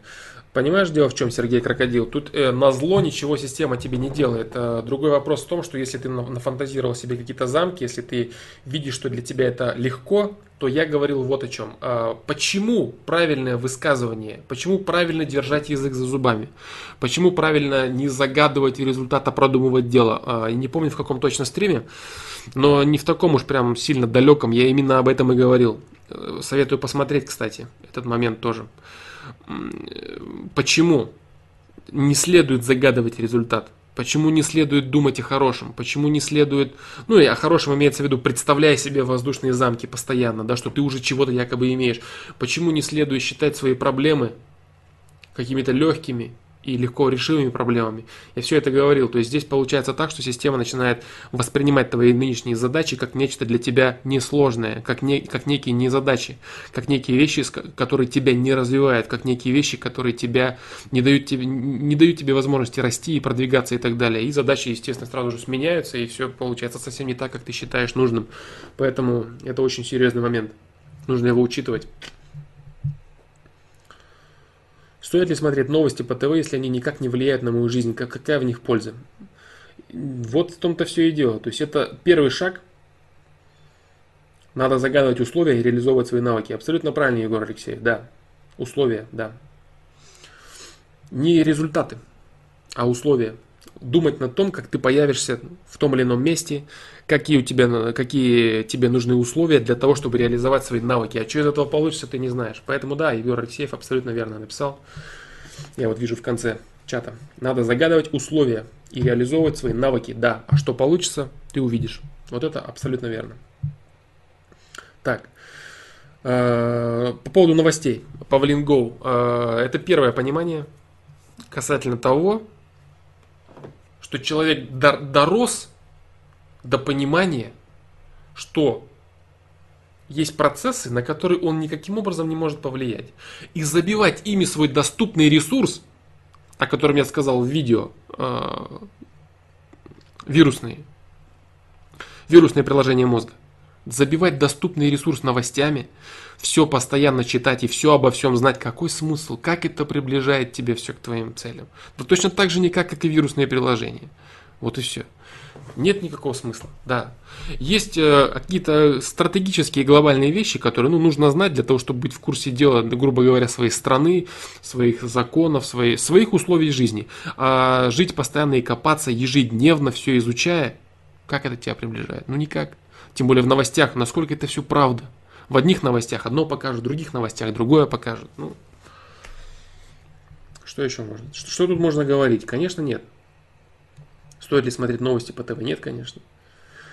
Если ты посмотрел раз в неделю, чего-то там узнал, хорошо. Если есть какая-то очень громкая новость, то все они будут разговаривать, ты и так услышишь. Очень часто происходит так. я занимаюсь своими делами, люди начинают обсуждать что-то очень активно или скидывать мне какие-то ссылки, попросить а, вникнуть во что-то. И таким образом я узнаю о каких-то крайне важных вещах. Понимаешь? А так постоянно сидеть и мониторить не свою жизнь. Что такое новости? Новости это результаты, которые, к которым другие люди пришли так или иначе. Будь то политика, спорт и так далее.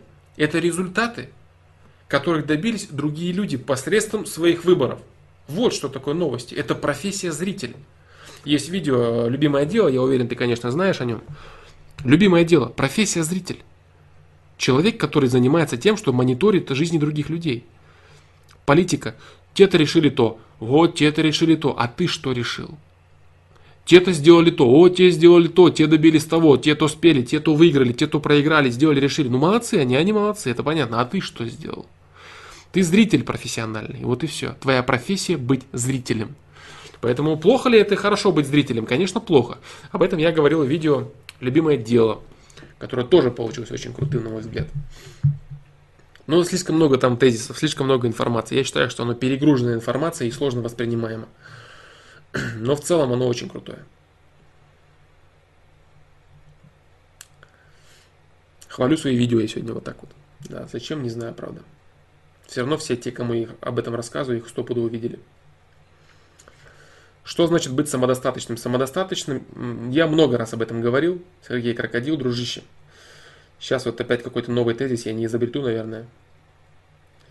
Самодостаточным вообще, ты знаешь, э, вот фундамент самодостаточности я бы назвал такой. Это доразвиваться до такой степени, чтобы ты понял, что тебе достаточно тех ресурсов, которые ты имеешь. Ресурсов, не результатов. Вот э, фундамент самодостаточности. Во всех остальных аспектах это может быть проявлено по-разному. Но фундамент самодостаточности это именно принятие факта того, что те ресурсы, которых ты, которыми ты располагаешь, это оптимальный набор ресурсов. Все. Что делать дальше со своими ресурсами, это, конечно, другой вопрос. Но э, фундамент самодостаточности именно в принятии своих ресурсов. Вот я бы так сказал. Александр Терещенко зависает. Я не знаю, дружище, у меня в принципе нет никаких ошибок, что якобы стрим лагает и так далее.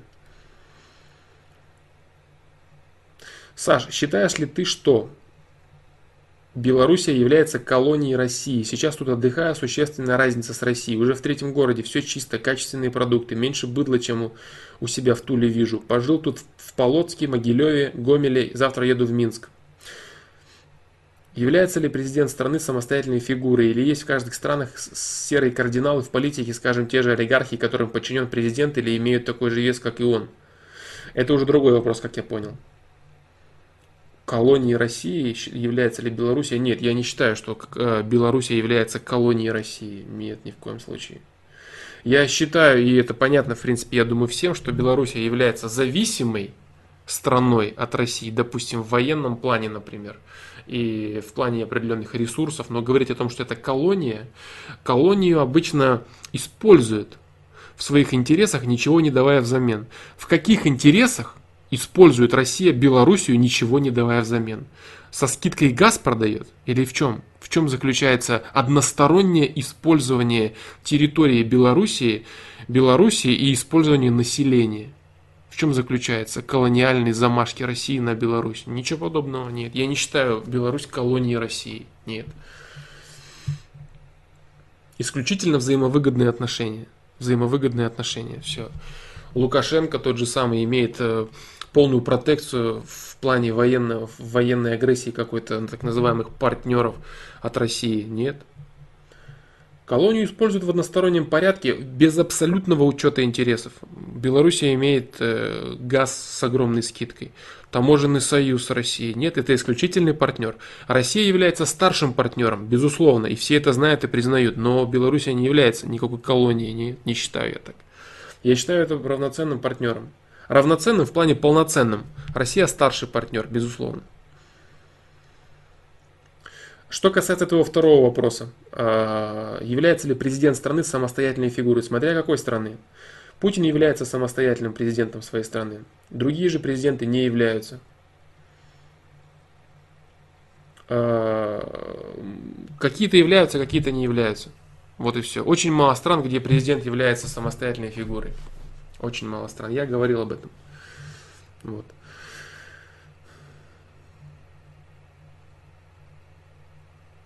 Я не знаю, дружище, в чем проблема, почему у тебя лагает стрим. Я не знаю, у всех ли это. Напишите, ребят, лагает ли или не лагает. Вот. Ну что значит, опять же, самостоятельный? В любом случае, каждый человек, он э, зависит от своей команды, понимаешь? Что может сделать один человек? Человек может сделать качественную работу только в том случае, если у него есть своя команда. Команда людей, которые делают хорошо то, что ему надо. Вот и все. То есть задача управленца заключается в том, чтобы иметь качественную команду, ту же самую там качественную администрацию, президента и так далее, и так далее. То есть все вот эти вещи должны быть грамотно завязаны на человеке. Но э, то, что, что ты спрашиваешь, это имеется в виду самостоятельность в плане независимости. То есть если какое-то внешнее воздействие на человека, естественно, на большинство президентов все, норма не лагает. Понятно? Понятно. Значит, у тебя, дружище, какие-то проблемы. Александр Терещенко, значит, у тебя какие-то проблемы. На Гудгейме лагало. Вот. Ну, на Гудгейме, да, видимо, какая-то проблема с рестримом. Спасибо, кто отписался по поводу лагов. Э, здесь есть внешнее управление, допустим, финансирование лидера и так далее. Вот. Э, в большинстве стран, стран, конечно, лидеры не являются самостоятельными. Допустим, в том же самом Евросоюзе, в той же самой Еврозоне президенты являются исключительно подчиненными э, американского американского доллара. Вот. Те же самые лидеры. Ну, в общем, не буду углубляться в политику. Суть заключается в том, что очень мало независимых лидеров по миру. Именно реально независимых. Очень мало. Президент своей страны является разные-разные самостоятельные фигуры. Если говорить о независимости именно как э, внешнем давлении то таких людей очень мало. А что касается самостоятельности, то я говорю, все люди являются зависимыми от своей команды и, там, и так далее, и так далее.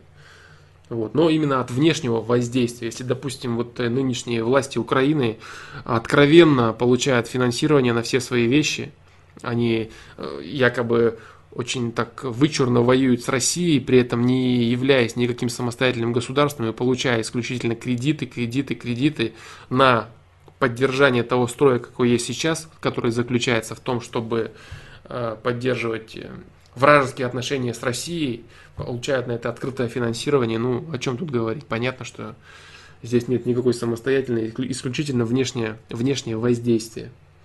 Вот так. Президенты. Ну, в разных странах э, управленцы своими странами называются еще и по-разному, понимаешь, поэтому президент. Ну, я думаю, суть ты понял. И я понял твой вопрос именно вот так. Те же олигархи, которым он подчинен. Подчинен или те, которые выполняют его вещи. Понимаешь, вот, допустим, Ельцин был подчинен. Вот, а в путинской России люди делают то, что нужно ему. Именно вот те же самые, грубо говоря, олигархи. Это разные, разные, разное понимание власти. Разное качество власти. Качество. Пример любой страны. В разных странах по-разному. Я же говорю, вот, допустим, тебе пример России и пример Украины. Путин самостоятельный политик. У него нет внешнего давления, на него никто внешне не давит. Ни внешние лидеры какие-то другие с финансированием, не внутри страны. Вот. Что касается европейских лидеров или лидера Украины, я привел пример. Э, кстати, вот допустим, тот же самый Казахстан, например. Э, Назарбаев является независимым лидером. Он является партнером России, в котором, опять же, Россия старший партнер, но он, тем не менее, является независимым лидером. Вот и все. Он является независимым лидером своей страны. При том, что у него есть старший партнер Россия. Это не так, что, допустим, как с Порошенко, когда ему говорят, что ему нужно делать, и он даже внутри своей страны не имеет возможности проводить какую-то политику. Назарбаев полностью самостоятельно проводит политику в своей стране на свое усмотрение.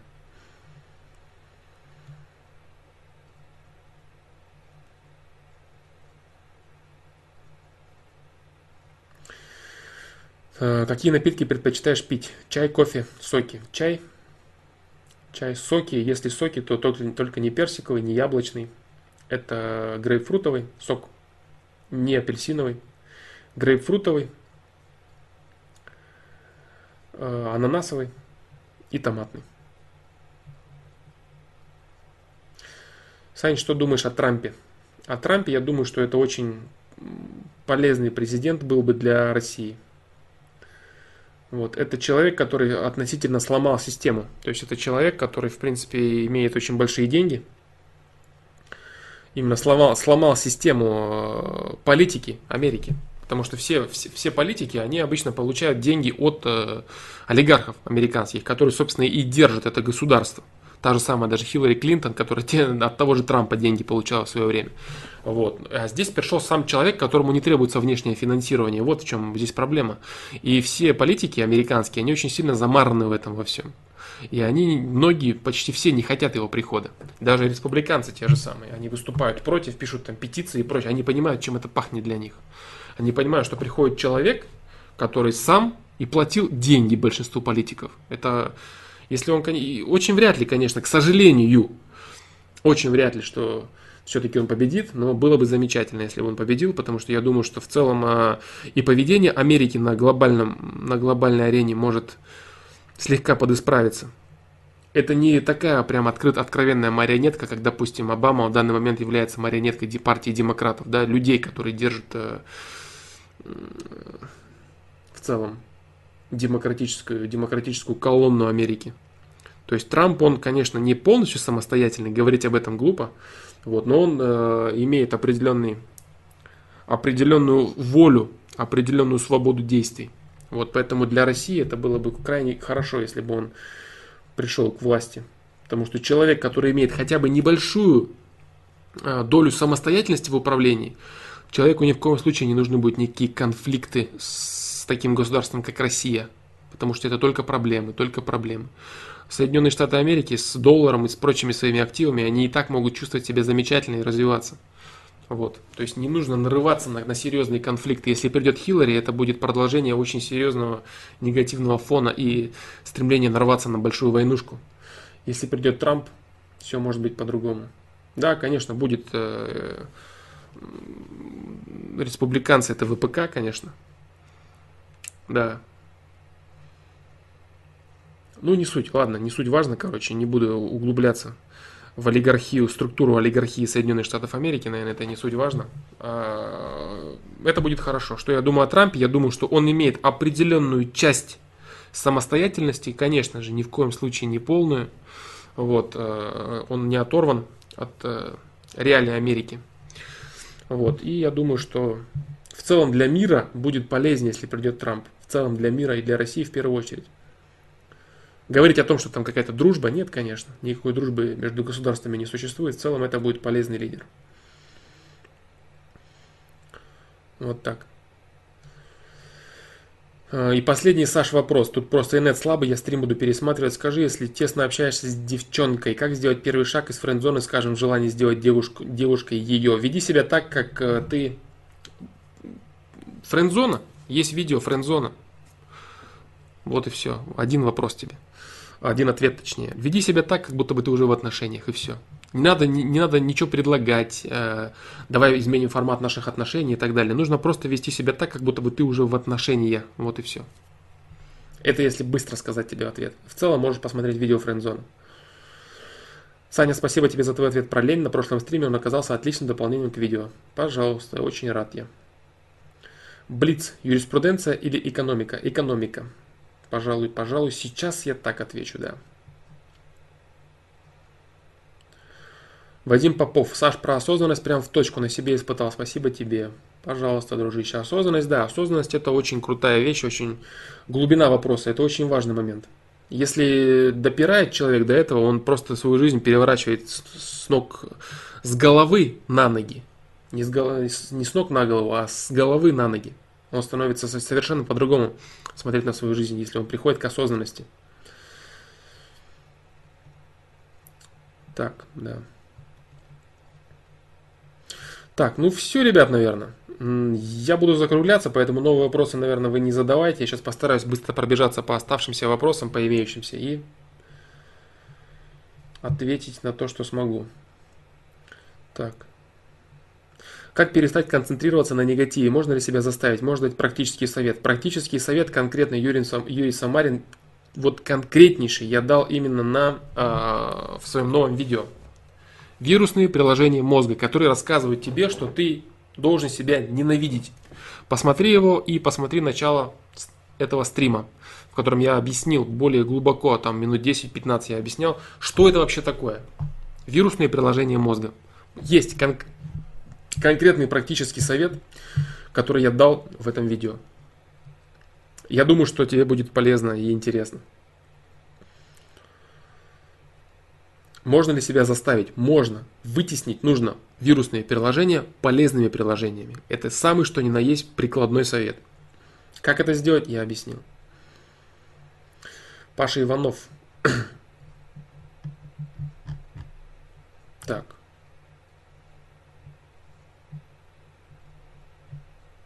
Так, так, так, сейчас, сейчас, сейчас. Да, как-то здесь бывает, прыгает. Сейчас я посмотрю, может быть здесь есть возможность читать уже отсюда. Да, есть возможность.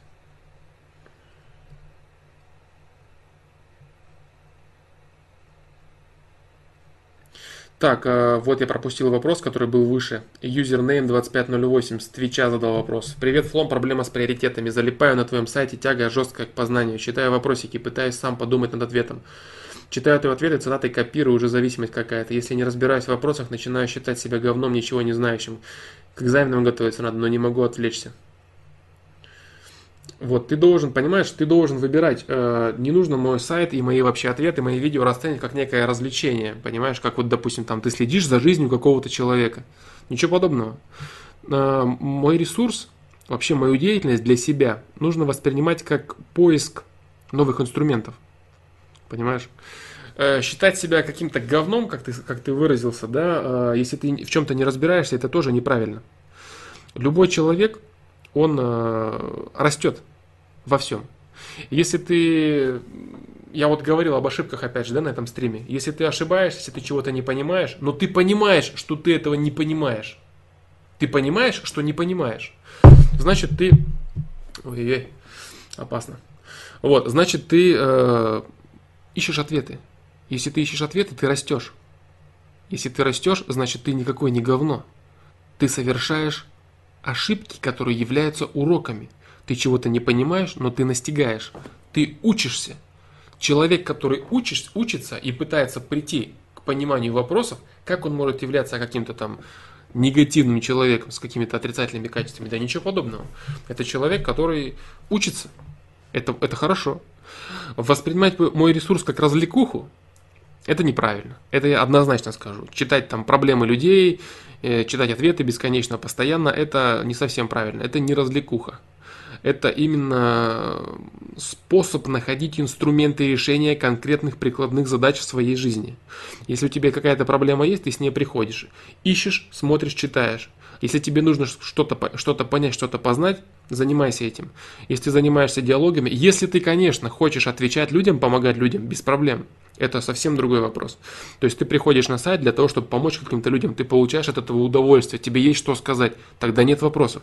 Рассуждай на какие-то темы, там со мной можешь рассуждать, или людям помогать, отвечать без проблем. Это, конечно, другой вопрос. То есть ты испытываешь чувство э, наслаждение получаешь, помогая какому-то человеку, считая, что ты внес свою лепту в развитие другого человека или в помощь этому человеку, это совсем другой вопрос. Тогда, конечно, хорошо. А если ты просто приходишь и постоянно читаешь все подряд, как какие-то cool story, тогда это плохо.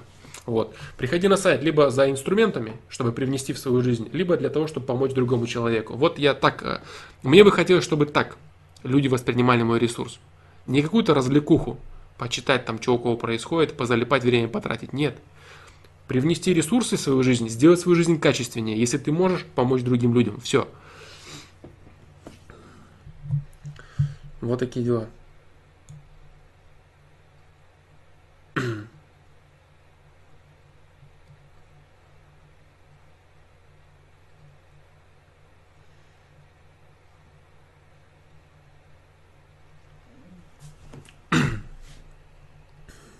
Так. Теперь ниже я иду по, по чату. Флом, раскрой такую тему. Если выбор делает каждый человек сам, то каким образом экстрасенсам возможно видеть события будущего? Ведь на первый взгляд это аналогично, аналогично даже в ближайшей перспективе.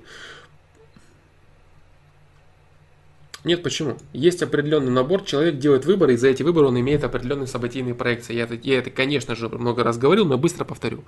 Человек совершает определенный выбор, за этот выбор у него есть определенные условия, в которых он может оказаться. Вот и все. Он может оказаться, а что он сделает, находясь в этих условиях, это его выбор. Понимаешь? Вот и все. То есть можно увидеть определенные проекции дальнейшей человека, который он уже выбрал. Рассказы о том, что через там 50 лет ты там вот это вот это получишь, нет, конечно. Ближайшая перспектива это уже совершенные тобой выборы, за которые ты имеешь определенные условия, в которых ты будешь совершать новые выборы. Но условия можно увидеть. Вот о чем речь. Поэтому нет, все нормально здесь. Поиск осознанности. Ближайшей перспективе поиск осознанности быстрее. Так. А, я понял. Паша Иванов, это, наверное, твой ответ кому-то. Да, по поводу бросить курить, я понял тебя, да. Наверное, я тебя понял. Флом, такая мысль пронеслась. Один из этапов развития для всех твоих читателей – это своевременная потеря надобности советов у тебя и, как следствие, уход из сайта стримов. Как ты считаешь? Я считаю, да, я считаю, так оно и есть. То есть, допустим, человек, э, я только что об этом сказал, да, человек приобретает огромное количество ресурсов, огромное количество инструментов, и у него отпадает надобность в моих советах, потому что у него отпадает надобность в моих инструментах. Вот и все. Единственное, что такой человек может, допустим, следить за выпусками каких-то видео и так далее. То есть у него в целом пропадают вопросы. Если у человека не со временем, если у человека не э, пропадают вопросы и не пропадает надобность, значит я некачественно делаю свою работу. Понимаешь? Значит, я некачественно даю инструменты. Я не говорю про то, что человек там пришел один-два раза или даже там месяц, два, три, там полгода, год если человеку там 18 лет или 17 лет, там, или там 19, 20, и он один год, грубо говоря, приходит, спрашивает что-то, у него появляются новые вопросы, то он все не должен приходить. Нет. Человек, выходя на определенный уровень, он понимает, что он уже может самостоятельно делать выборы в своей жизни. И инструментов, которые он, допустим, почерпнул на стримах или из моих видео, ему достаточно. Вот и все. То есть поэтому, именно поэтому моя деятельность с точки зрения коммерции, она провальна изначально, потому что я учу людей определенным образом, они научаются чему-то и уходят. Все. А для того, чтобы увеличивать, нужно ни о чем говорить много, чтобы люди постоянно на это залипали и зависели от этого. Для этого нужны постоянные я не знаю, там, может быть, даже там три раза в неделю там, видео выпускать какие-нибудь или еще что-то, говорить ни о чем. А если я научаю человека к самостоятельности, допустим, выпуская такие вещи, как э, профессия зритель, это откровенный, откровен, откровенная антиреклама э, даже, грубо говоря, моей деятельности. Вот. То есть это именно инструменты. Поэтому да, Алишар Тимиров, ты правильно говоришь. Один из этапов развития для всех твоих читателей – это своевременная потеря надобности советов у тебя. Да, конечно. То есть моя задача сделать... Э, мне нравится, когда человек, допустим, обретает качественные отношения, обретает качественную жизнь, теряет надобность, уходит, занимается своими делами. Приходят новые люди, я помогаю новым людям. Все. Вот и все. Вот, вот это так. Если, допустим, получается так, что человек там будет до, до 50 лет приходить на стрим, я не вижу, я не считаю это правильным. Рано или поздно человек становится самостоятельным центром принятия решения и начинает заниматься самостоятельно своей жизнью. Он может смотреть видео, которые выходят. У меня там они выходят очень редко сейчас, тем более раз в неделю, раз в месяц. Вот. Но даже уже тех инструментов, которые уже есть сейчас на сайте, в видео, в ответах, их уже сейчас с лихвой хватает для того, чтобы решить для себя огромное количество проблем. Те же самые стримы. Вот я сейчас э, стримы начал проводить последние несколько месяцев. То же самое. Здесь в каждом стриме задается очень много вопросов. Каждом стриме поднимается огромное количество тем, огромное количество инструментов обсуждается, которые можно привнести в свою жизнь и кардинально изменить какие-то аспекты, которые тебе не нравятся. Вот и все. Естественно, да, люди со временем будут уходить, и это не наращивание какое-то бесконечное там зрителей и чего-то такого прочего. Я говорю, то есть даже форма моих ответов – Форма моих ответов на сайте, она предполагает иногда отторжение человека, когда я могу говорить человеку какие-то негативные вещи. Вот. Именно для того, чтобы его разбудить. Не переучить к себе, а разбудить его, дать ему пощечину, чтобы он задумался то, о чем я хочу, чтобы он задумался. И, быть может, даже после этого ушел навсегда. Вот, поэтому это, это, это помощь. Я стараюсь помогать, а не приучать. Вот такие дела. Поэтому да, я так считаю.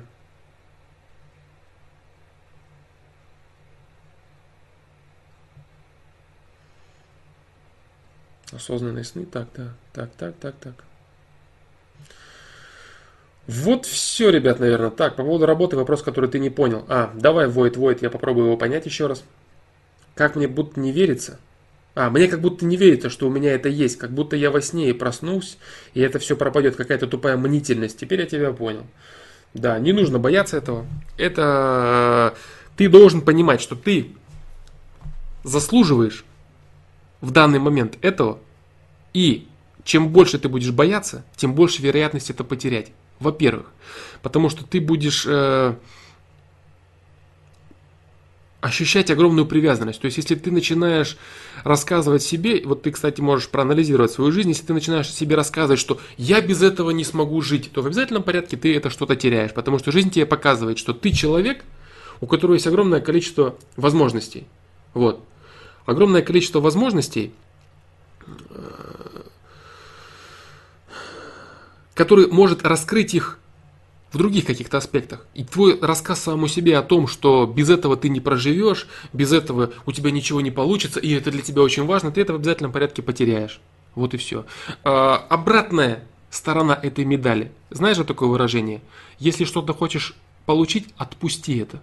То же самое здесь. То есть ты показываешь жизни, что ты от этого не зависим. Тебе это не так уж-то и нужно. И ты это получаешь. Хочешь что-то поиметь, отпусти это. Э, хочешь что-то потерять, дорожи этим, трясись над этим. Вот и все. Понимаешь? И второй аспект, это самый прикладной. То есть твои постоянные мысли, твоя, твой, твой напряг, твоя мнительность, она будет э, показываться, так, точнее сказываться на качестве твоей работы. То есть твои результаты, твоя конкретная работа, качество твоей работы на работе будет падать. Потому что ты будешь постоянно жить в каком-то бреду. Поэтому осознай, просто прими факт того, что э, ты имеешь в данный момент то, что тебе нужно для развития. Если завтра этого не станет, значит тебе это не нужно. Вот и все. Спокойнее смотри на это. Вот опять же, как я сегодня говорил, жить настоящим моментом. Не загадывай, что будет завтра. Вот ты пытаешься загадать.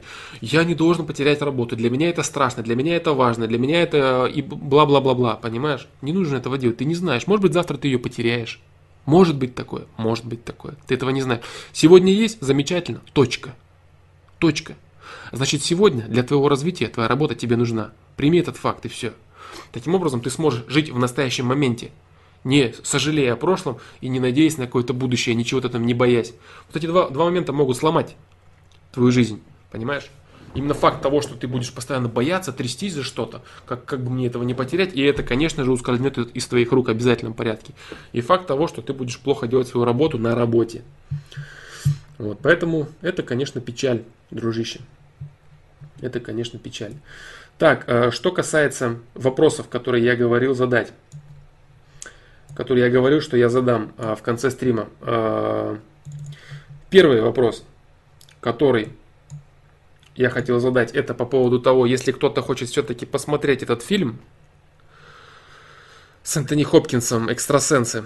А, по поводу морали я бы хотел, чтобы люди отписались в комментариях к этому стриму свое мнение. Имеет ли место быть эта мораль или не имеет места? Если хорошо, то почему? Если плохо, то почему? Это первое. Второе, э, достаточно легкие вопросы, два. Но я считаю, что они будут крайне полезными для тех, кто разберется. И еще я что, я бы очень рекомендовал не удовлетворяться поверхностными какими-то ответами, которые вы, конечно же, сразу найдете в Гугле я бы рекомендовал все-таки более подробно разобраться для себя. И, быть может, вам легче будет воспринимать информацию. И даже если вы знаете на них ответы, вам даже, быть может, легче будет воспринимать информацию. И польза будет вам от ваших более правильных мыслей. Поэтому вот, а, два вопроса. А, в чем разница между зачем и почему? Это первый вопрос, точнее это второй вопрос. Первый вопрос это по поводу экстрасенсов, э, фильма «Экстрасенсы». Второй вопрос это в чем разница между зачем и почему. И третий вопрос В чем разница между причиной и поводом? Вот. Если кто-то ответит на эти вопросы самостоятельно, естественно же, первое, что каждый, наверное, из вас сделает, э, конечно, не советую я этого делать, э, все-таки попробуйте сами подумать сначала. Попробуйте подумать сами. В чем разница между зачем и почему, если вы этого не знаете. А если знаете, попробуйте углубиться. И в чем разница между причиной и поводом, между двумя этими словами. Вот мои вопросы вам. Постарайтесь подумать сначала самостоятельно, потом постарайтесь поискать это, конечно же, в Гугле или где там вы ищете, в каком поисковике, а потом даже из того, что вы найдете, постарайтесь привнести для себя какое-то дополнительное знание. Не удовлетворяйтесь поверхностными какими-то ответами.